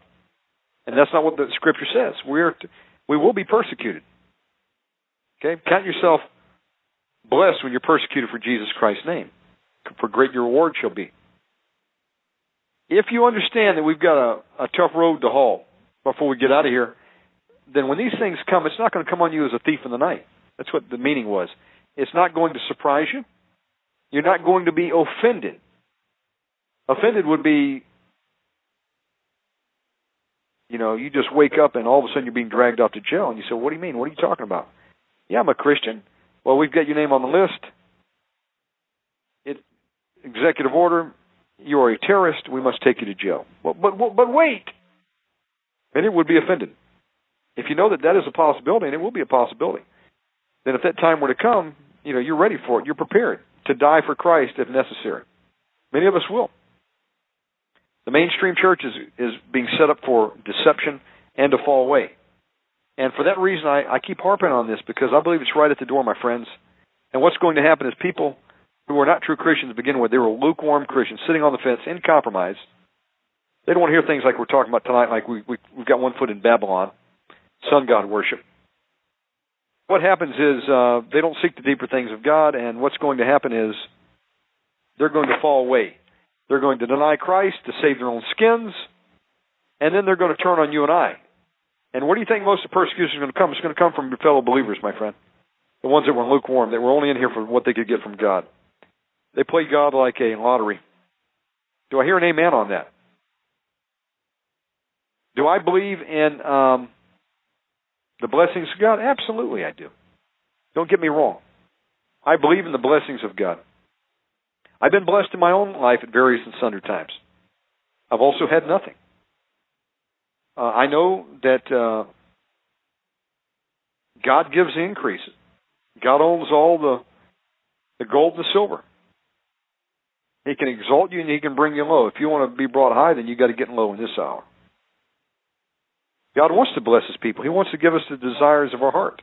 He wants us to have joy, peace and love and joy. He wants us to have be able to sleep in the midst of uh, a riot going on outside. And all this is available. We've got to learn to enter into his rest. That's the key because we're not going to be able to control what's coming on this planet. It's going to come. Wars, rumors of wars, terrorist strikes, nuclear, biological, chemical attack. I'm sure MPs, rape, pillaging, cannibalism, extreme heat, drought, plagues, antichrist, foreign troops, persecution, tribulation. It's coming. Now, that's not the wrath of God. That's the persecution and tribulation as a result of what mankind has allowed himself to be demonized with. That comes from men. Okay? God doesn't persecute and tribulate. Now, He does have His wrath, and we're not appointed to that. And He will protect us in that time if we're still alive. But the way I read it, men are as scarce as the gold of Ophir, and that was pretty scarce gold. It was like the best gold. Most people will be dead. There'll be some that will survive. I don't know if you'd really want to survive in that time. Like one guy said, you know, God is already taking people out of this world right now. He's trying to spare them because, you know, they've they've served him. Maybe that's a reward actually. Did not have to live through those times. But there's some that God has created for this hour. Okay, that uh he he believes that uh, you and I have potential to do exploits for Him. And we're going to be faithful to our end, whatever that is. But you've got to avoid some pitfalls along the way. Okay? So I'm going to touch on another trigger point. I talk on so many things, my friends. Uh, I'm going to offend somebody. I can't help offending them, but I have much to preach the truth, okay? There's going to be those that fall away. We know about that. You don't want to be in those dead group because they're not coming back, most likely. They're going to bust hell wide open when you fall away. They backslide because of the persecution. They deny Christ, it's over with. Jesus Christ will deny you. There's going to be those that go into the camps. He that is meant to go meant for captivity into captivity he shall go. If we haven't learned our lesson, we're not uh, seeking God with all our heart. We're not saying, God, I'm willing to sacrifice and surrender all to you. It's not about living my best life now or being the best that I can be. You know, from one of those televangelists you see, and they've got the little pose with their chin on their hand. You know, they're kind of got their head cocked a little bit, and they kind of look like a model pose. Come on, my friends. So not what Jesus came for. He came for servants that would lay down their lives and say, I'm willing to give up my finite amount of time down here in exchange for eternity with the Father. We are called to be servants, and the servant must follow the master to the cross. We've got to crucify and kill our flesh. We've got to surrender everything to Jesus Christ. And if we're not doing that now and we're not getting busy, we're not working for the Lord, chances are, hey, we haven't woken up to the fact of uh, what our job is, and we may be required to lay our lives down. Now, you may have done everything that I mentioned. You may, may have a great ministry and still go to the camps. Only God knows. But I believe if you have a chance of being spared, then it's going to be the people that are awake right now. And if God says move, then you move. Okay, God can tell you when to move. He can protect you in plain sight. And if you're chosen to go to the camps, then you die, uh, die with your, uh, die looking up to heaven because that's where you're going to be in a moment, a twinkle of an eye, as they take your head off. And you have a martyr's reward. We don't really understand the the gravity of the rewards yet. I believe it's got to be more than just a crown. It may be something that you can enjoy for all eternity. I don't know. I'd, I'd have much fun with just a crown anyway. There's got to be more to that. You know, right now we look through a, a glass darkly, but soon we'll we'll see face to face. We don't understand everything right now, but you know, it says that He has prepared a place for us that I'm paraphrasing that um, you know we couldn't even fathom right now. So there is a big reward there to make it. Um, so you don't want to go to the camps if you can avoid that, because Revelations two says you'll lose your head. Now, you tell the mainstream church like this, they want to throw you under the bus. How dare you tell me that I might have to give my life for Christ? How dare you tell me that He didn't come to make me a millionaire? I've already mentioned that uh, if all you're seeking for is riches, that puts you in a very compromising spot. Chances are you're not going to make it into heaven, my friends, because most rich men don't. It's very difficult to get in. Easier for a camel to go through the eye of a needle. That meant they had to get down on their knees. And camels are very stubborn, and they'll spit at you and they'll bite you. They're just very disobedient. They don't like to be told what to do, and they don't want to be told to get down on their knees. That's a humbling experience for a camel. Uh, I can tell you that uh, that's the gospel that's being preached. It's called the gospel of Judas. They sold out Jesus Christ for 30 pieces of silver. And and you can too. It's not about the blood of Jesus, it's about the blessings of God. Okay, it's not about sacrificing your life for Christ or giving to the poor, the widows, the orphans, or Israel. It's about heaping it up on yourself, material treasure. Like the man that said, Oh, soul, you've done well. Now I'm going to have to tear down these barns and build another one. Jesus said, you know, this day your soul will be required of you. Your your spirit's about to leave the body and you can be judged. Not to mention, my friends, it's all about to be taken away from us anyway. Do you think really that the New World Order is going to let you and I keep wealth? No, my friends, they're going to take it away. That's what they did to the Jews. They came and stripped them of their wealth. They even took the gold teeth out of their mouth. If you if you've got stuff, they'll call it hoarding. Okay, you'll be on a uh, a pickup list. If you don't have the protection of God, they'll take it. They'll strip you down of everything, and you and I are going to be a made example. Okay, we're persona non grata in the days to come. If you're a Christian, doesn't mean that God can't spare you, and He will spare some. but we got to be able to hear Him clearly. Uh, do I hear an amen out there? So I want to tell people that you want to be you want to be wary. You don't want to go down the path seeking for riches. You may not be able to get into the gate, my friends. Strait as the gate narrows away, and few be that enter therein.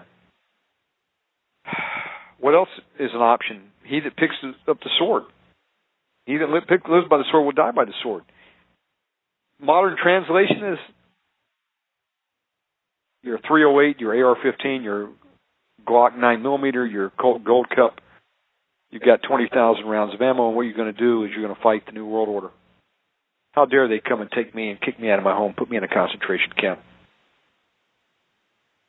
Folks, God is sending it on America. He's going to weed rebellion out of the church, and He does it through adversity. He'll He'll allow the persecution of men, okay, as His fire, fire of adversity. We're going to be sent through the fire. He's going to find out what came out the other side. Are we pure? Because we can't enter into heaven with impurity. Or did we get burned up like chaff?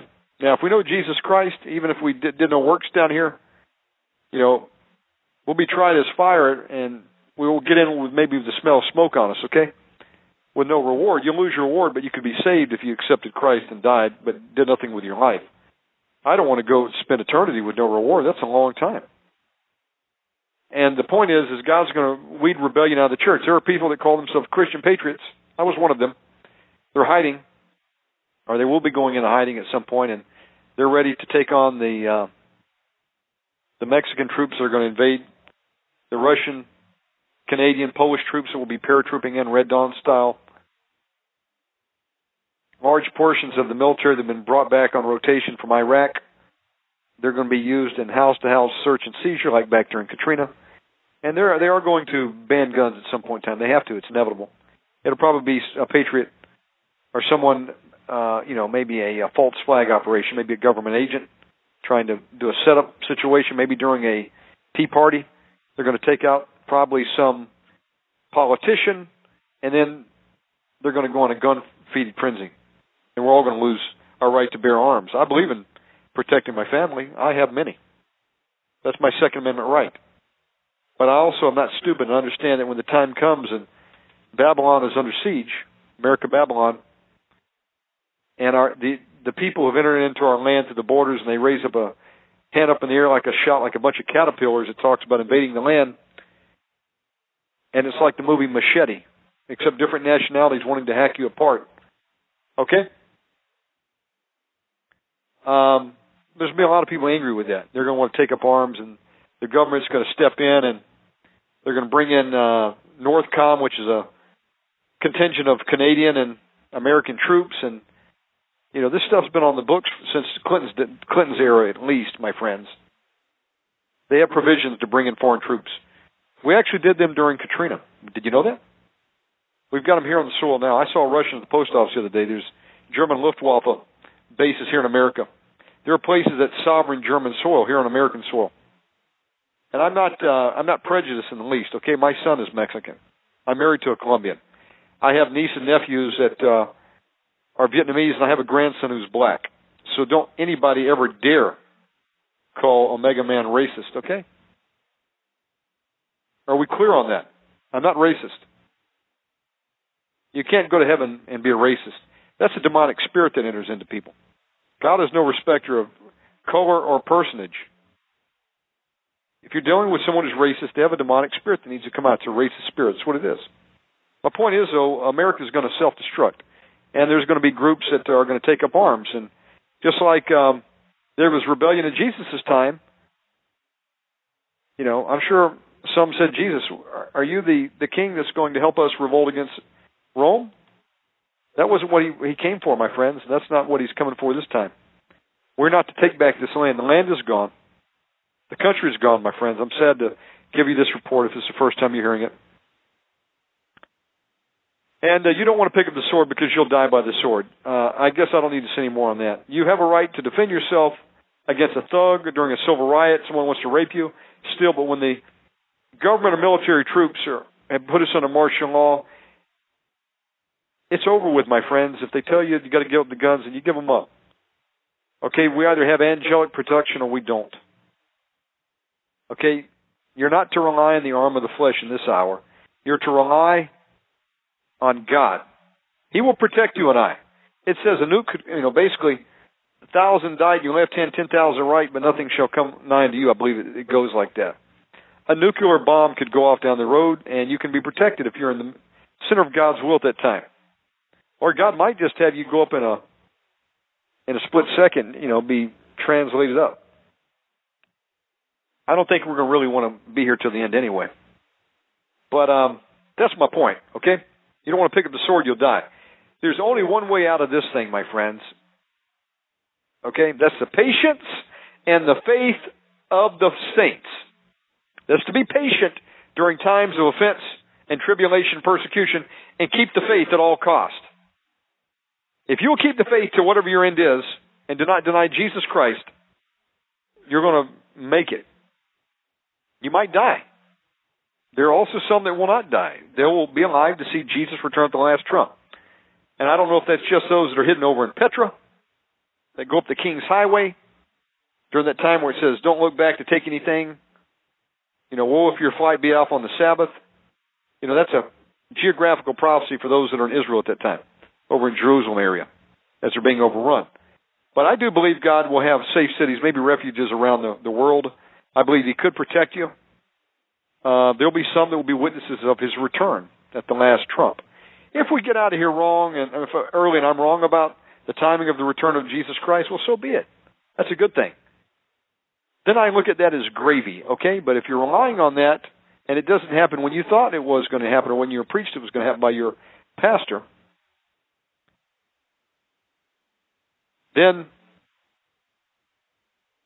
you know, yeah, my bottom line is as long as you understand that uh you've been here for the long haul, then you're not going to be offended. If you're not ready for that, then you're going to be offended and you're going to fall away. It's plain and simple like that, okay? He that seeks to save his life will lose it, but he that will lose his life for my sake will save it. Watch and pray that you may be accounted worthy to escape all these things. Okay? God could take you out of here. He could give you a heart attack. You just die peacefully. He could translate you, I guess, if he wanted to, like Enoch. Or he could preserve you somewhere until the return of Jesus Christ at the last trump. That is possible. It, clearly says that, okay? Uh, I wanted to cover that point here because uh, people continue to preach the false rapture doctrine that we're going to get out of here prior to persecution. The rapture cannot happen until certain things happen. So let's just get that straight. Settle that in your mind now, and you've got a, at least a fighting chance to survive the great falling away, which is one of the biggest traps that you want to sidestep in this hour. Was there anything else I wanted to cover? Yeah, and then I'm going to go to open lines. Tithing. Is tithing for today? Well, you know, I'm not an expert on that. But I do believe giving is for today. Giving, yes. Let's talk about that for a minute. You know, some scholars cite that since the account of Abram, which was had his name changed to Abraham, giving tithe to the high priest, you know, he, he actually gave tithes to Melchizedek. You know, it occurred before the law was even given to Moses at biblical Mount Sinai, right? That the tithe is not part of the Mosaic law, and therefore it's still relevant for today. That's something to think about. Again, tithing predated the law. People say, we're not under the law. Okay? We're not under the law for salvation purposes.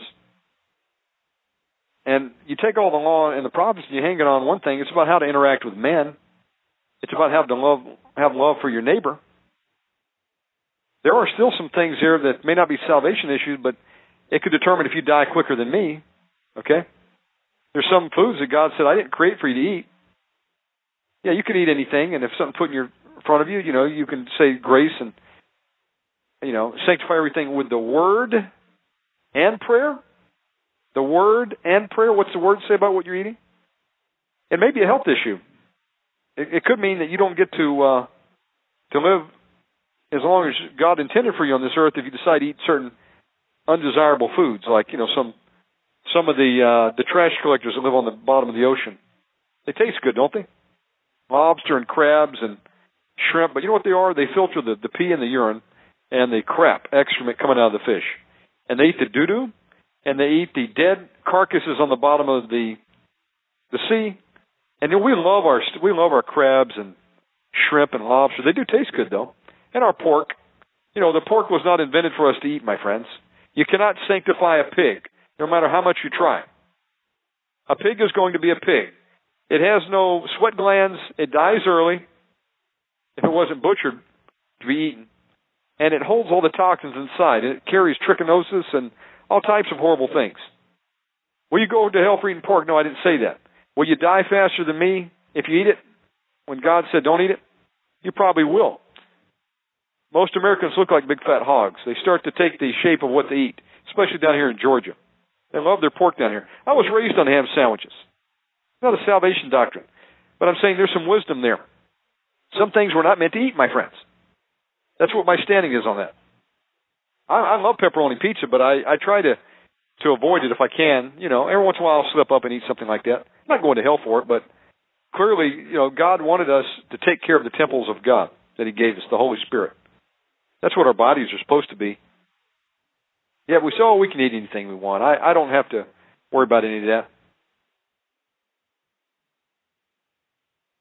But tithing, is it for today? Well, how did I get off on pork? That's that's one school of thought. Is actually tithing predated even Mo, the law of Moses. So the fact that it's under the law, and we're not under the law today, really doesn't hold any water. If you if you were to take that, but I'm not going to get so caught, tied up on the issue of tithes. How about just giving? What's the New Testament say about it? Second Corinthians nine seven talks about giving cheerfully. Second Corinthians eight three encourages giving what you can afford. First Corinthians six two discusses giving weekly. Okay, although this is a saved amount for Jerusalem, okay. First Timothy five eighteen exhorts supporting the financial needs of the Christian workers. It does say a workman is worth his hire. Acts eleven twenty nine promotes feeding the hungry wherever they may be. James one twenty seven states that pure religion is to help the widows and the orphans. God says, if you feed the poor, you have lent to me, and I will repay. All right? There's also a curse that God will rebuke over your life, which is the devourer, over Malachi 3. Will a man rob God? Yet ye have robbed me. But ye say, Wherein have ye we robbed thee?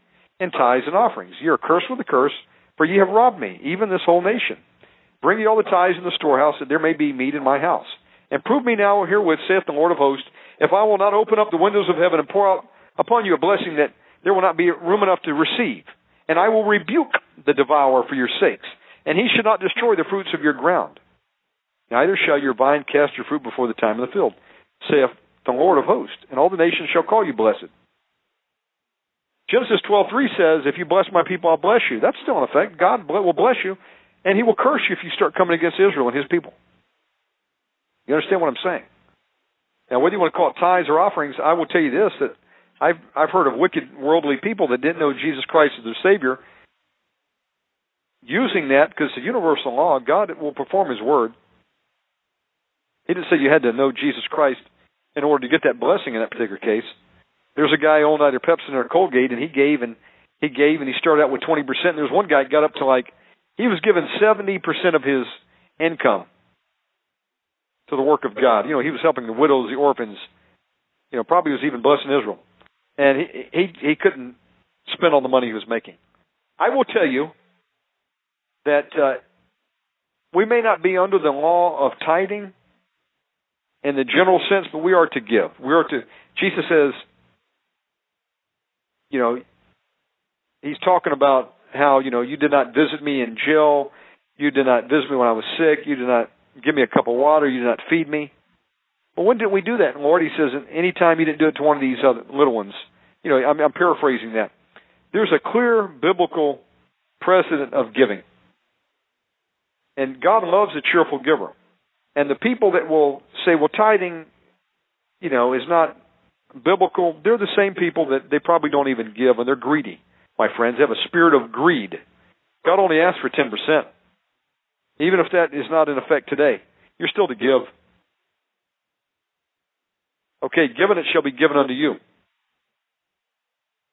It's just a, way, a cop out for stingy Christians who don't want to give to the widows, the poor, those in disaster, and bless Israel.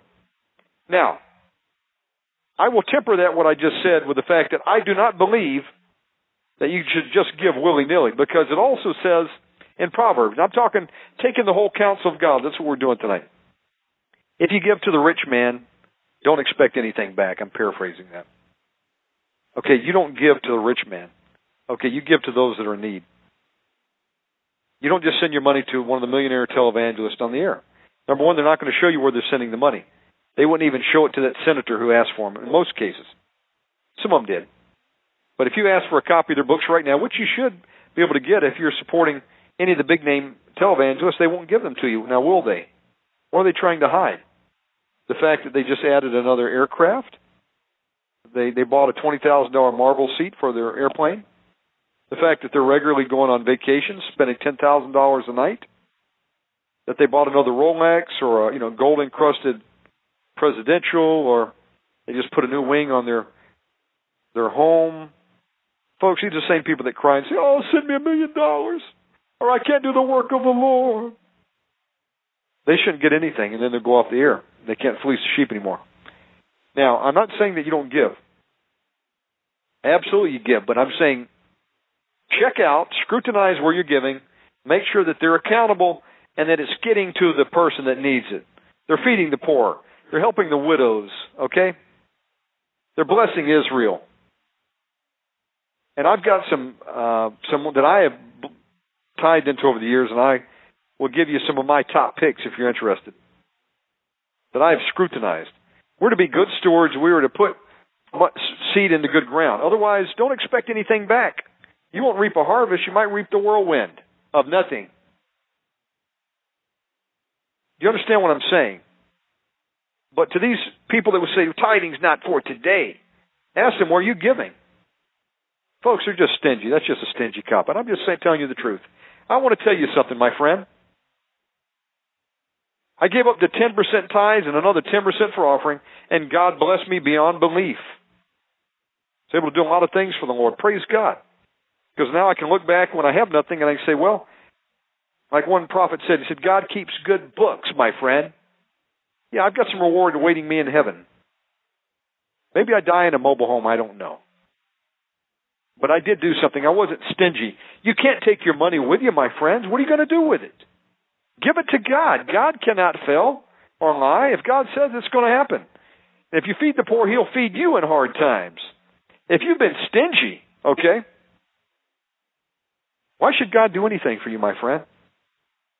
What if you were to come back and say, yeah, you had, but you, you stood on that word says, oh, tithing's not for today. I, that's under the law. What if God were to tell you, well, then, hey, uh, go on a go on a uh, forty day fast, my friend. The point I'm trying to make here is tithing is, in my opinion, still in effect. Uh, if you want to call it giving, whatever you want to do. I do believe that it's between you and God uh, where you're going to give it definitely check out where you're going to pay and test God and see if he that's still not in effect, my friends. Everybody that I know that is tithed, they've had an abundance, okay? And the people that get into trouble those that stop tithing to God, stop giving to God. Okay, well, God's not obligated to bless you. If you're not willing to feed the widows and the orphans and the poor and bless Israel, you want to start cursing Israel, you're going to have a curse in your head. Genesis 12:3 is still in effect, my friends. The Word of God will stand when the world's on fire.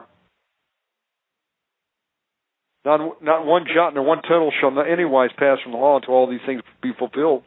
Maybe they're spiritual at this point in time, but back to the issue of the money. You can't outgive God, and I guarantee you that if you've never given, try giving and see what happens for your finances. Even I got lazy, and I realized that's probably what happened to me. You know, and the best way to get out of a hole is just give. So that's what I want to say on giving.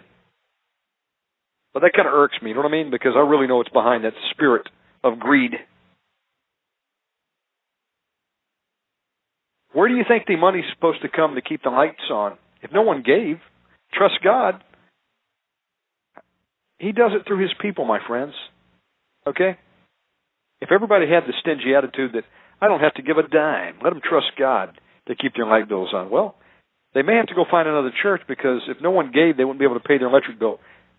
Now, would they? Let those orphans trust God. Folks, God have mercy on you. There's children dying that even the government's cast away in India. And it's for the fact that there are people that give to the orphans that they might be able to live and they're not dead right now. Shame on you. I don't say that to tell you to give to me. I'm not. It's not the message here. The message is I believe giving is for today, whatever you want to call it. Don't be stingy toward God, or why should He be bountiful towards you and I? I think that's why we're in the mess we are. So you know, talking about the terror church, I think we've got two terror churches. You know, the tares are growing up along with the wheat, and I believe there's a very thin road that walks in between these. It's like a minefield. You got to be very careful and examining what we've been talking about tonight. Okay, you got to you know have a maintain a balance, take everything to the Lord in prayer. I think I said all I wanted to say. Shall we open up some lines? I think we can. And um, hey, I don't expect you to agree with me. If you don't agree with me, and you want to throw me under the bus, that's fine.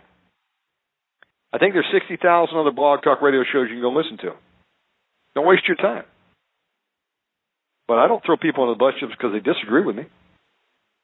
I leave room for people to reconcile. I'm I'm a man enough to admit that I can miss it. I've missed it many times. I'm still learning. All have sinned and fallen short of the glory of God. But the key is that you get back up, you keep seeking God for truth because do you really want to be in deception, my friends? Wouldn't you want uh, your friend who's a Hindu or Muslim right now to really challenge what he believes and wake up and see Jesus Christ who can set him free? Oh, I did want to cover one other thing. This is probably very controversial. Uh, we need, it has to be on the list of controversial things that I believe in. That is the issue of Christians can have demons. I think you know my standpoint on that. Yes, they can. Uh, that is our enemy. Uh, I believe that uh, we are to cast out demons when we find them in ourselves and with Christians uh, who come to us for deliverance if we know something about it and they're in cooperation. If a person's not saved, they don't know Jesus Christ. There's not much you can do for them, my friends. You could you could bind their demons and give them a little bit of relief and ask God to send His Holy Spirit to convict them. But ultimately, if the Holy Spirit doesn't convict someone, they can't come to Christ. And if you cast a demon out of them, which you probably can as a, a Christian, I believe you could, it would just make them worse off than you found them. Therefore, that wouldn't be a prudent thing to do. So you got to have the cooperation of someone. They've got to be willing to repent, to forgive, and to stay clean. Otherwise, you cast the demon out, and if they go back and live like they did before, they're just going to get reinfected. It's going to be worse. But uh, don't miss my point here. Deliverance is for today, and I love to do deliverance. I want to see demons tortured. They've tortured me long enough. I'm fighting some now, as you probably are. I don't know anybody who's not demonized except Jesus Christ. I think everybody else has walked the planet since Adam and Eve fell, and they broke the hedge, and Satan came in. Then a, a spirit jumped into Cain. He killed his brother. That was probably the first demonized man on history record. Everybody you look around has got some demon one level or another. Pride, ego, arrogance, they're spirits. Paul had a messenger of Satan sent above him. The Apostle Paul had a demon in his flesh. Could be in your mind, your will, your emotions. It won't be in your spirit if you have the Holy Spirit, but it's got four other options where it can exist. It, it might be on the outside of the body, just riding your back like a monkey. You know what I'm saying? So yes, I believe deliverance is for today, and uh, I want to keep on learning about deliverance, bringing uh, teachers on that can talk about it, and then I believe you know you deal with it as you you need to. You evangelize, you deliver, you lay hands on the sick, that they'll recover. Okay, you have the full gospel message going, not just deliverance or not just evangelism, the whole thing. You're supposed to be instant in season and out of season, being able to operate in these gifts. Or maybe God has given you one gift versus another, but you know, um, yes, I do believe deliverance is for today.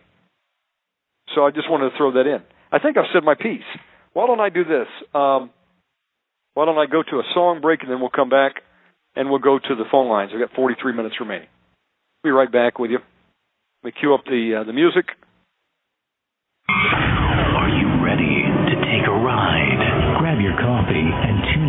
Tonight night at 8 p.m. Eastern, 5 p.m. Pacific, the Omega Man Radio Network with your host, Shannon Ray Davis. Omega Man Radio is taking enemy territory for Jesus Christ, Yahshua preaching the gospel of the Messiah and ministering in deliverance and miracle healing. Add some great guest interviews, and you have the recipe for fresh oil for the airwaves.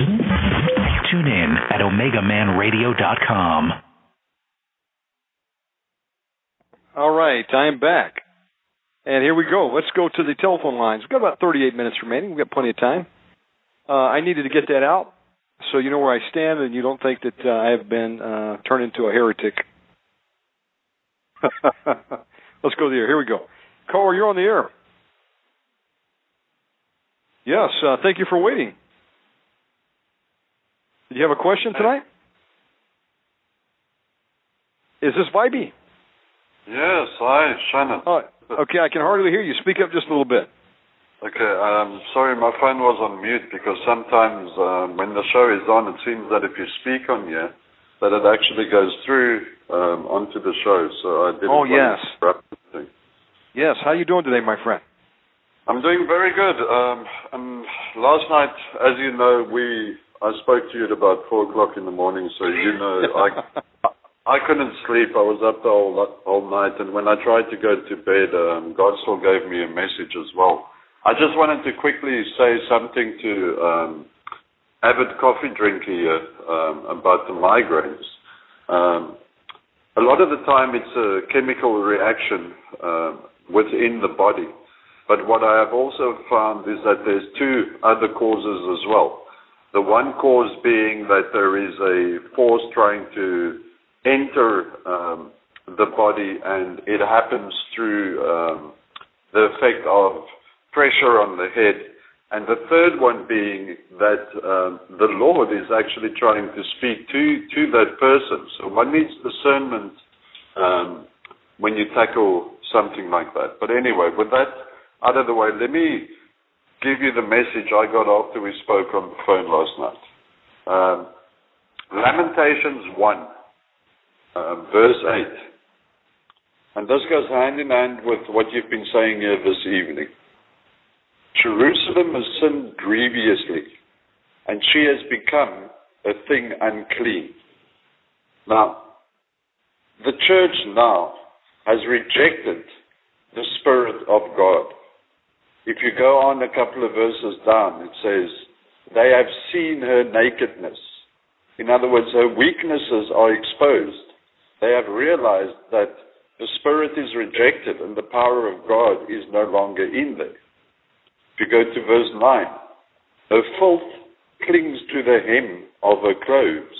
Now we know the clothes are meant to be that which is purified by Christ. Our clothes are supposed to be washed. So it is no longer pure. And then it says, she had never thought of ending like this, sinking as low as this. In other words, the church or the people in the church are descending from the kingdom. They are leaving their proper domain. They are no longer standing within the power of God. As you have said earlier about all the names, people believe in this name, that name all these kinds of names. That's not what it's about. It's about the Spirit of God. Amen. And verse 10 says, The oppressor has laid hands on all she treasured. This is material. This is an actual physical manifestation. But we know a physical manifestation also follows a spiritual manifestation. Now, the church nowadays, because this all goes hand in hand. Because the church has rejected the Spirit of God, they no longer work with the Spirit, they work with their own physical hands. Therefore, everything that they are touching, everything they are doing is becoming unclean. And therefore, the oppressor is laying his hands on all that she has treasured, on everything. And this is what people are missing. I mean, they are missing the true fact that if you don't have the power of the Holy Spirit through Jesus Christ in you, then there is nothing you can do. And the last psalm that the Lord gave me last night before I went to bed was Psalm 70. And it starts off with, Oh, come and rescue me, God. Okay, I'm reading out of a Jewish study Bible, so when I have Yahweh in here, um, it means Lord. So, oh, come and rescue me, God. What does this mean? My trust is in God. Your trust is not in man. Your trust is not in church. Your trust is nowhere, anywhere else. And it says, Yahweh, come quickly and help me. And it also goes on to say, shame and dishonor on those who are out to kill me. What exactly does that mean? It means let them bear their own iniquity. In the New Testament, it says, shake off the dust so that you no longer contain attachments with these people. Because if you contain attachments, if you maintain your attachments with these people, there is an emotional bond, and through that emotional bond, the spirits can flow and influence your life. This is important. People are always asking me, how do I prepare for spiritual warfare? How, how can I get ready to stand against this and against that? The Lord's words have all the answers in them. Amen. And and still in the second part of verse 2 it says, Down with them, this grace on those who enjoy misfortune. What does that mean? It means let them suffer their own curses. It returns upon them automatically if you break the connection, if you shake off the dust from your feet and you return to your first love, which is to trust in God. Verse 4 But joy and gladness for all who seek you. In other words, for all who enter the kingdom of God, who enter under the protection of his wing. There's no one that can touch you, there's no one that can do anything with you. Whether there is feelings of guilt, whether there's feelings of this, they will all disappear as soon as you enter under the wing of God, as soon as you enter into His kingdom. People are trying to find physical external sources to point at, to do things, to do this, where the main answer and the secret is as given in the New Testament. Seek the kingdom of God and everything else will follow. Amen. The last, the last part of verse 4 says, To all who love your saving power, give constant cause to say, God is great. What does that do? It says we are magnifying God.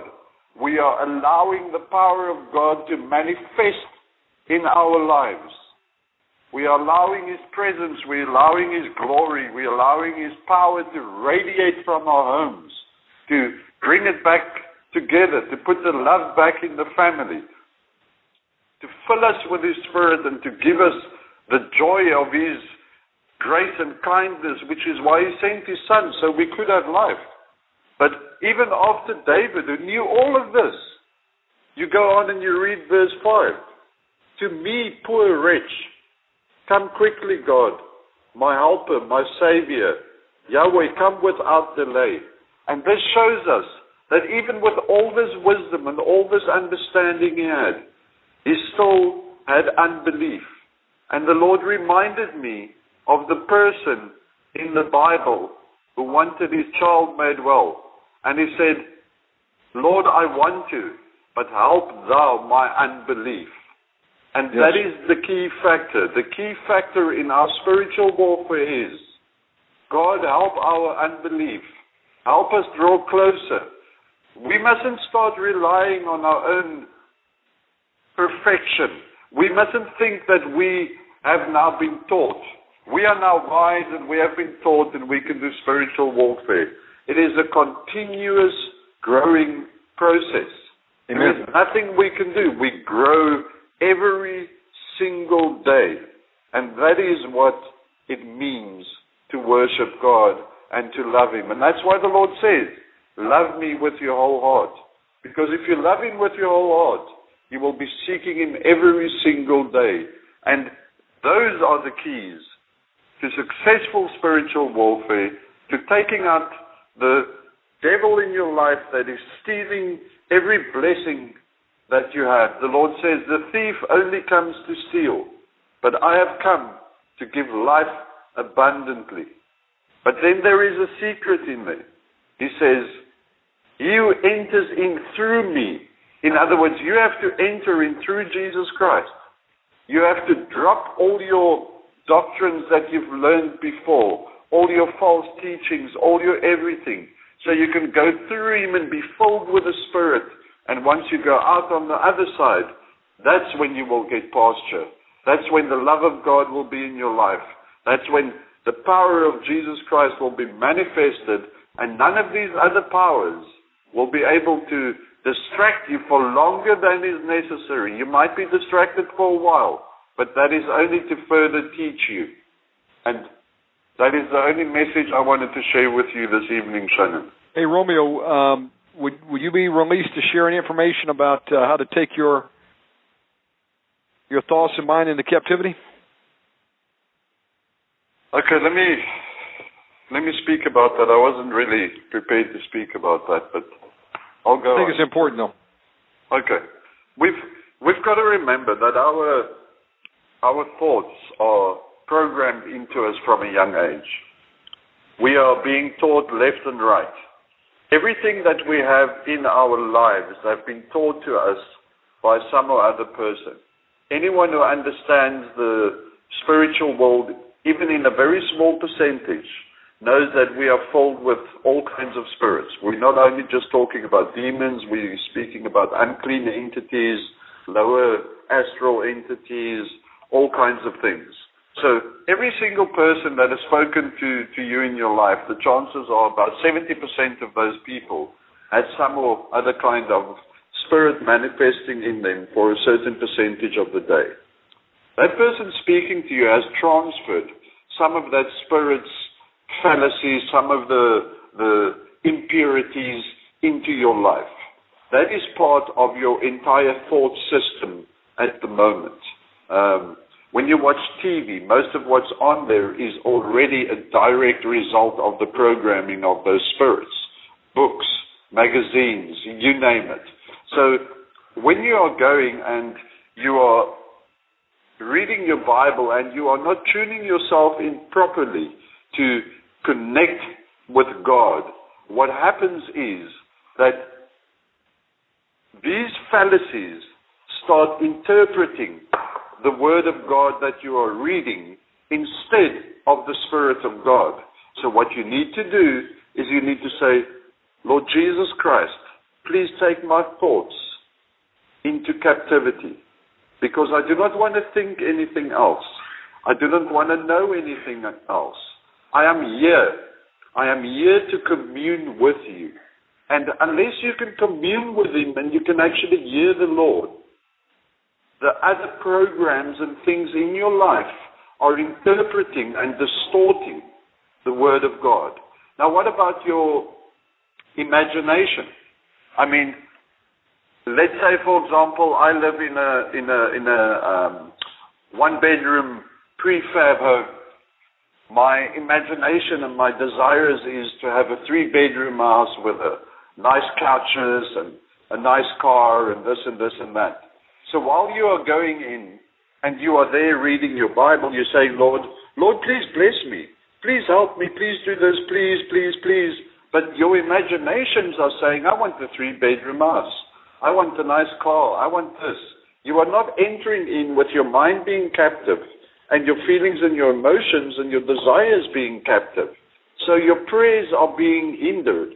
In the Jewish tradition, there is a, a Semiroth, I don't know if I'm pronouncing this correctly. Um, I see there's a the- theology guy on here, he might be able to actually tell you this. Semiroth is pruning hooks. Now, when you are praying to God, there is all these pruning hooks that are trying to attach to your prayers to hinder your prayers reaching God.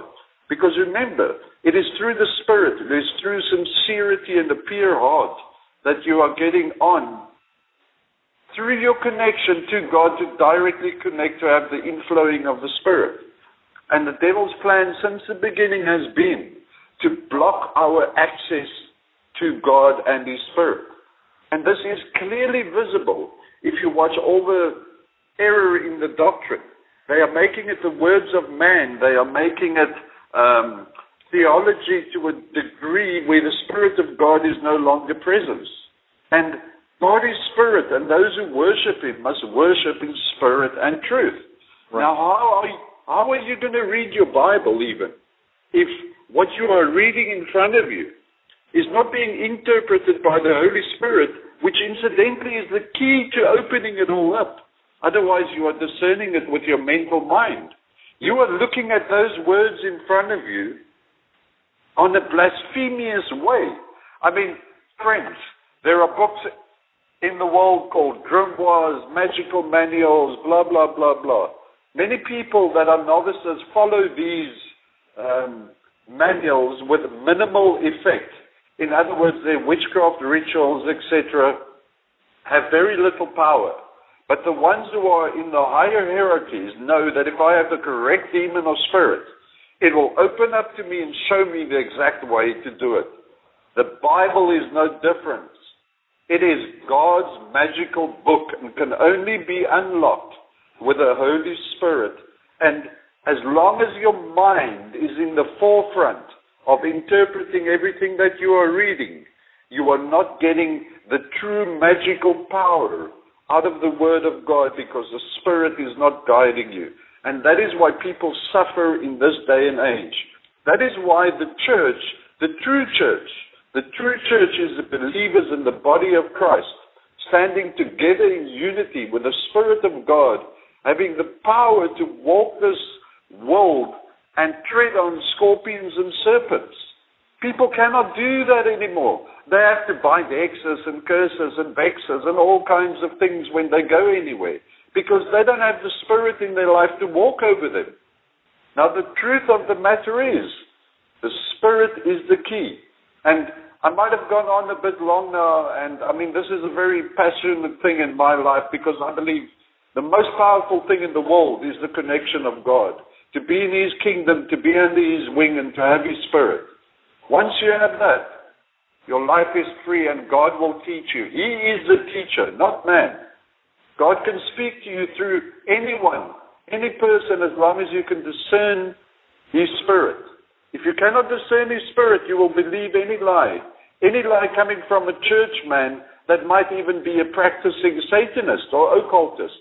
In my walk in the past, I have met pastors who were Satanists who stand in front of a church and preach deliverance in the name of Jesus Christ. So, my friends, you better open up to God's Spirit and allow it to fill you. You better continuously open your hearts. Seek the Lord with all your hearts. Look for that still small voice because that is where the power is. Amen. That's a great message. Uh, no, we needed to hear that. Um, Romeo, we've got about 20 minutes remaining. Would you be able to stay on for the duration? I would be able to stay okay. on folks, we have 20 minutes remaining on this show. Uh, if the phone lines just keep going crazy, we might have to uh, go into another three hours. uh, at any rate, if you'd like to call in, you've got a question for Romeo or myself, you need prayer, you want to make a comment on what will we talked about tonight, the number is nine one seven eight eight nine two seven four five. I'd love to hear from you. Uh, the lines are open, so call in and we'll we'll talk with you or pray with you. Whatever you need tonight. And I want to thank everybody for uh, coming back tonight and let me uh, correct some of the issues from last night's show. I feel feel better about that. Uh, I don't know if everybody that listened last night uh, did come back tonight, but uh, you know I did pray before the show, Romeo, that God would give me a chance to set things straight and uh, He would send the people to the program to listen that He wanted to listen. So praise God for that. So uh, there are a lot of people, Romeo, writing in that uh, are coming out of the occult uh, asking for, you know, I need some help, I need deliverance. Uh, you know, my son's demonized, or I'm coming out of the witchcraft, and there's just people crying out everywhere. And folks, that's why we we do a lot of these shows on deliverance because people of God are being slaughtered because they don't believe that a Christian can be demon, or if demonized, or if they they are demonized, they don't know where to get help. And um, you know, I'm thankful for the men and women of God that have come on the show to like Romeo and Dr. Pat Holliday and others that have uh, shared information that we uh, we need to look at with regards to deliverance. And like with anything, Romeo, we need to sort it out, correct? Yes, people are starving for the Word of God because the Word of God is twisted in every which way that you can think of. But moreover, people are starving for the Spirit of God, my friend, because it is the Spirit of God that is the power. Man forgets, man makes God into a tangible object. God is spirit, and that spirit is the power. And you cannot have that power manifested in your life if you don't have the spirit of God in your life. And I've just recently been convicted to start making a website where I can post some articles, and there's nothing on it yet, but the website's name is stopfollowingman.com. Oh, I And like that. I will try and put as much information on there as possible. Um, I've also spoken to some friends who would help to actually host it in different countries so that if some or other hacker tries to take it down, it would stay up. But my main message in life is don't follow me. I am just a servant, the same as every other person on this radio show. We are all here to be filled with the Holy Spirit. We are all here to try and do what we can. We have heard the call.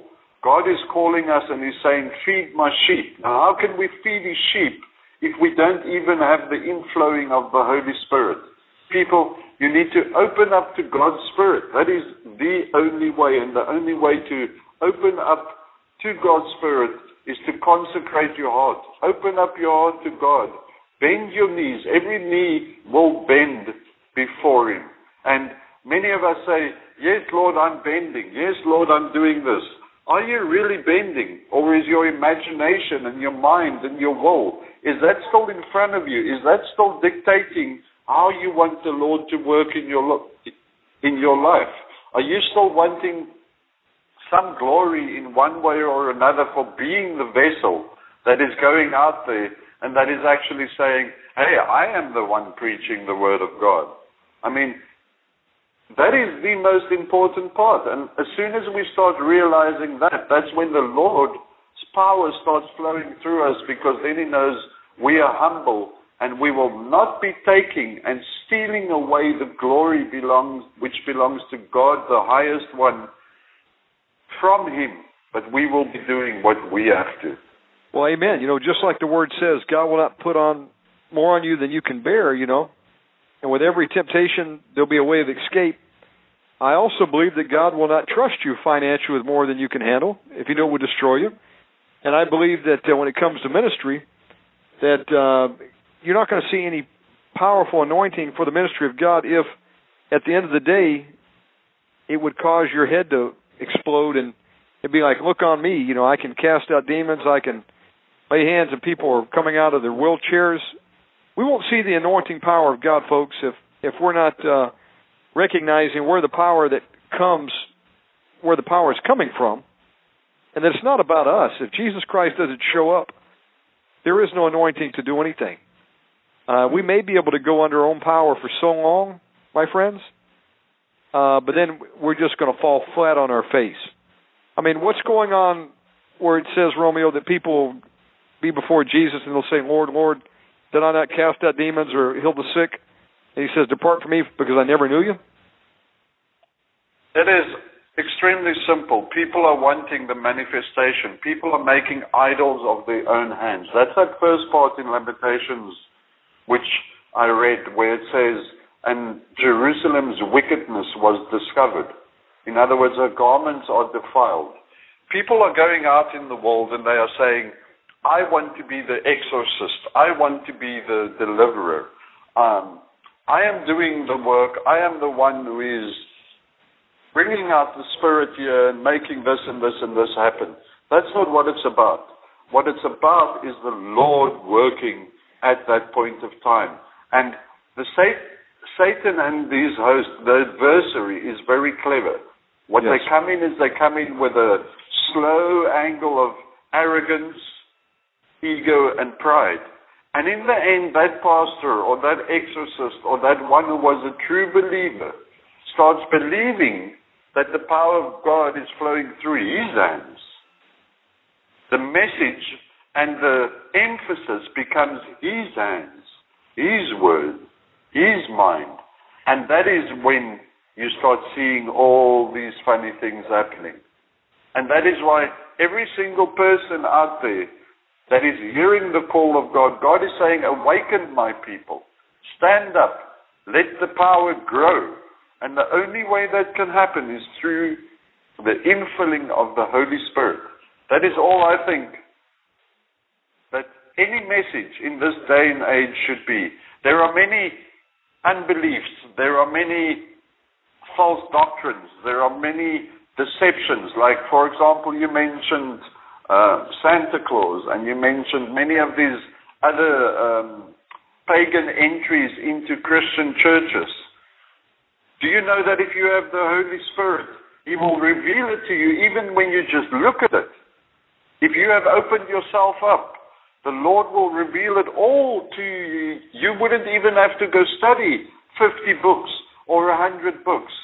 Where your heart is, that's where you will be. So if your heart is with Jesus, He will yes. reveal it all to you. He will open it up. He is the one that knows everything. We only know and see in part. And then again, some of us have different paths. So what is the devil's next trick? Oh no, your path is not the right path. My path is the right path. You are speaking to heathen people that's wrong. I'm speaking to Christian people. Right. Um, I'm speaking to Baptists. You're speaking to Protestants. Oh no, you speak to New Age people. That's not what it's about. It's all about the love of God into this world where He has come to call the lost sheep. And I think that is what we all need to focus on. And from some of the comments I've gotten from your show, and I'm sure from some of the comments you've gotten from your show, you can see that there is a lot of people that are coming here that are sincerely seeking. And the ones that are sincerely seeking are asking the right questions. And yes. I believe there are more people out there on this chat show even now that are sincere, that needs to actually be able to phone in and to share their little bit of the message. Because God does not give glory to one man. In other words, Amen. to me, to you, or to anyone else. There are people that, out there that has a part of the message, and the Lord says, Come out of your soul. It is now time to stand up. Don't hide your light under the bucket. The awakening call has gone out. It is time for us to rise. It is time for the power of God to truly combat the powers in this world. And we're not going to do it through our words and through hexing and vexing and curses we are breaking and through doctrine. The biggest thing that we are doing is through our example every single day. And I believe if we get the message from everyone out there and each person gives his little bit of share truly convicted by God, together all of that will build a bigger and a better picture for us to have a more fulfilled life and be closer to God. Amen to that. Uh, if you're just tuning in, you're listening to Omega Man Radio tonight. I took the first two and a half hours and uh, corrected the issues that we had in last night's program with a guest and my mistakes. And um, I repented for that. I made sure that you now know my position completely. and we've had Romeo on here sharing some great uh, wisdom here and word from the Lord. What you're saying is right on, my friend. So back to this issue of uh, how to take our mind and thoughts into captivity really we need to um, ask God to uh, not let us be deceived, to help our unbelief, to drop the scales off of our eyes, open our eyes, and basically we take authority and bind our own mind and will and emotions. And um, what are the other attributes we need to take authority over? We need to take authority over every attribute in our bodies until it is brought unto the subjection of the will of Jesus Christ. So, because how would what would be a sample prayer? How would someone actually? How would you articulate that that they could do it? I think the the best way is not to try and tackle everything at once. I know many people say, "Well, I want to get clean. I want to get clean right now, and I want to get clean immediately." The best way is to start at a single point. Start with your mind and your thoughts, because that's what governs most of your day. If the thoughts that you are hearing throughout the day is not even your own thoughts, but some spirit or some attached entity to you directing your ways throughout the day, then how are you even going to start making sense of anything that is happening around you? So the, the real place to start is your mind and your thoughts, because that is where you discern really modern man, take note, I'm not talking real discernment. Modern man discerns in his mind and his thoughts how and what is coming in here. We are supposed to discern with our hearts first because God gave us the message in a specific way. You shall love the Lord your God with your whole heart. There is a very strong reason why he said heart first, not mind, not soul, not strength but heart. Because if your heart is turning towards God, that's when your thoughts and everything will start aligning.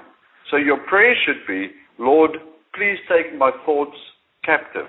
Because they are being distributed all over the place, distracting you, taking your strength away from you, and opening you up to whatever else is around there the whims of the devil, the deceits, the distractions, the pitfalls of sin. It is all there. And we cannot believe the thief any longer. I mean, we need to really get up and start doing what we have to do. Someone mentioned accountability early on. Accountability is very important. Stewardship over the body, the mind, the will, and the emotions you've been given. That is very important. You've been given that body, and how you take care of it that is what you're going to be judged upon. Shannon, are you still there or are you gone? All right. Did I lose you? I'm sorry. Yeah, I think you disappeared there for a while. Yeah, I think that was my pizza at the door. See, it'll make me hungry, but uh, I had to order Domino's. You got to have some comfort food when you're doing six hours of radio night. Um, but listen, praise praise God and His Son Jesus Christ. Uh, they get all the praise for the programs. Uh, if they do not show up, as I've said many times, and there is no deliverance, there is no healing. And it's about the Father God and His Son Jesus Christ getting the glory because the minute we try to bring ourselves in the equation, saying, Look upon me, I'm the source of the deliverance and miracles, it's over with, folks. And you know what that is? That's a spirit that rises up in you. That's a spirit of uh, uh, religion, uh, pride. What would you identify that as, Romeo? You know, the look on me spirit. It is mostly ego. Um, ego, yes. manifested, but you've got to remember that ego usually brings in what is called arrogance and pride. Yes. And as soon as as soon as those are there, you must remember pride is the biggest spirit in the world at this present moment. Lucifer fell because of pride. oh, that's Therefore, true. the Bible clearly gives us the key. With pride, you are being separated from God. And that is the weakness of Jerusalem. They no longer rely on the Spirit of God. They rely on themselves. And by relying on themselves, they've opened up to pride. And the thoughts that are rolling around in their heads and how they are discerning and interpreting what they're reading, what they're hearing. That is actually the attachment to the spirit of pride.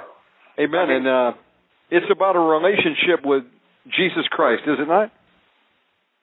It's about a relationship with yes, with the Father. the- yes. That's how the Spirit can grow in us. Without that relationship, as you know, Shannon, there is no growth.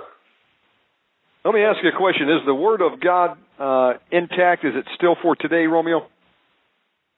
The Word of God is for all ages. I mentioned, ear- I mentioned earlier on how witches use certain books.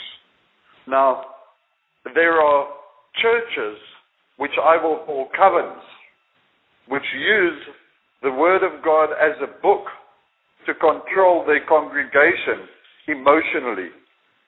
They control them as the witches would control the members in their covens. And this is the image that they are following. This is the image where they are walking towards. And anyone who has ever been into witchcraft or magic or the occult that has been in deep enough will clearly see all the similarities in these churches that they are nothing but rituals. They are nothing but opening up to spirit's fulfillment. And well, what they can do, yeah. they can take the, the Word of God, which is for today, Dan Bizzle.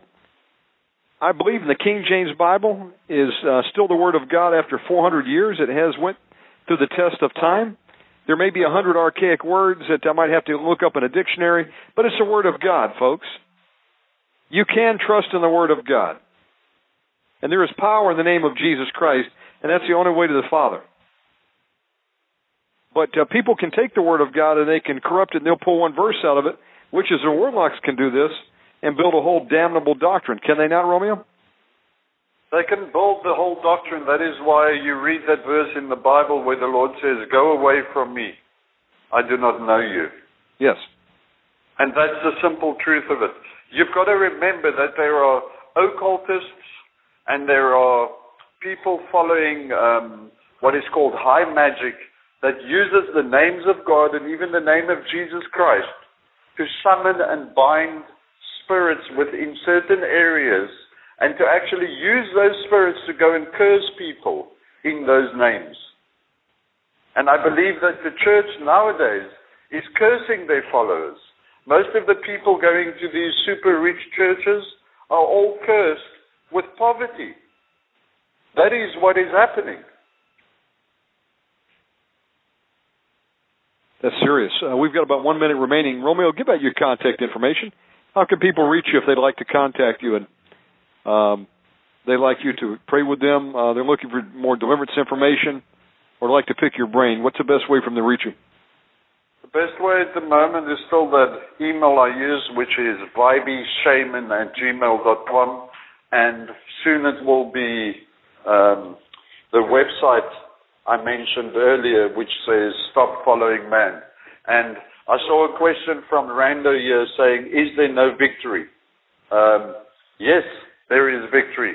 The victory is through the Spirit of God filling us. The victory is through the true power of God because there's no one that can stand in front of it. When Jesus was in the garden and they asked, Who are you? And he said, I am. Every knee, every person around him fell flat. That's they right. They couldn't move. They were slain in the spirit, weren't they? exactly. You you don't need guns, my friend. You don't need anything. I have had people come to, to me wanting to kill me, and I say to him, In the name of Jesus Christ, I command you, stand still. And that person does not move. It is not about how you pronounce it, it's not about any of those things. It's about your belief in God and Amen. being filled with the Holy Spirit. Amen. Your relationship with Jesus Christ, the Son of God, and receiving the Holy Spirit. Thank you for coming on, Romeo. Thank you, everyone, uh, for coming out tonight. And God bless you, and uh, I'll see you again uh, probably tomorrow night. Oh, you must uh, check out Bomb's program tomorrow at 6 p.m. Central Time. It'll be a uh, prayer meeting for all women, 6 p.m. Central Times, on fire with bombs. Check it out, please. Thank you, everybody. Good night. Thank you, my brother. I'll talk to you all later. God bless you all. Bye bye. You for listening to Omega Man Radio. Our mission is to operate in the threefold ministry of Jesus Christ and take evangelism, deliverance from demons, and miracle healing to the world. If you would like to partner with us, you can support this work by donating any amount online at OmegaManRadio.com. Join us in an all-out attack against the hosts of hell. It's time to deliver a death blow to the enemy and take back territory for Jesus. Tell a friend and support Omega Man Radio.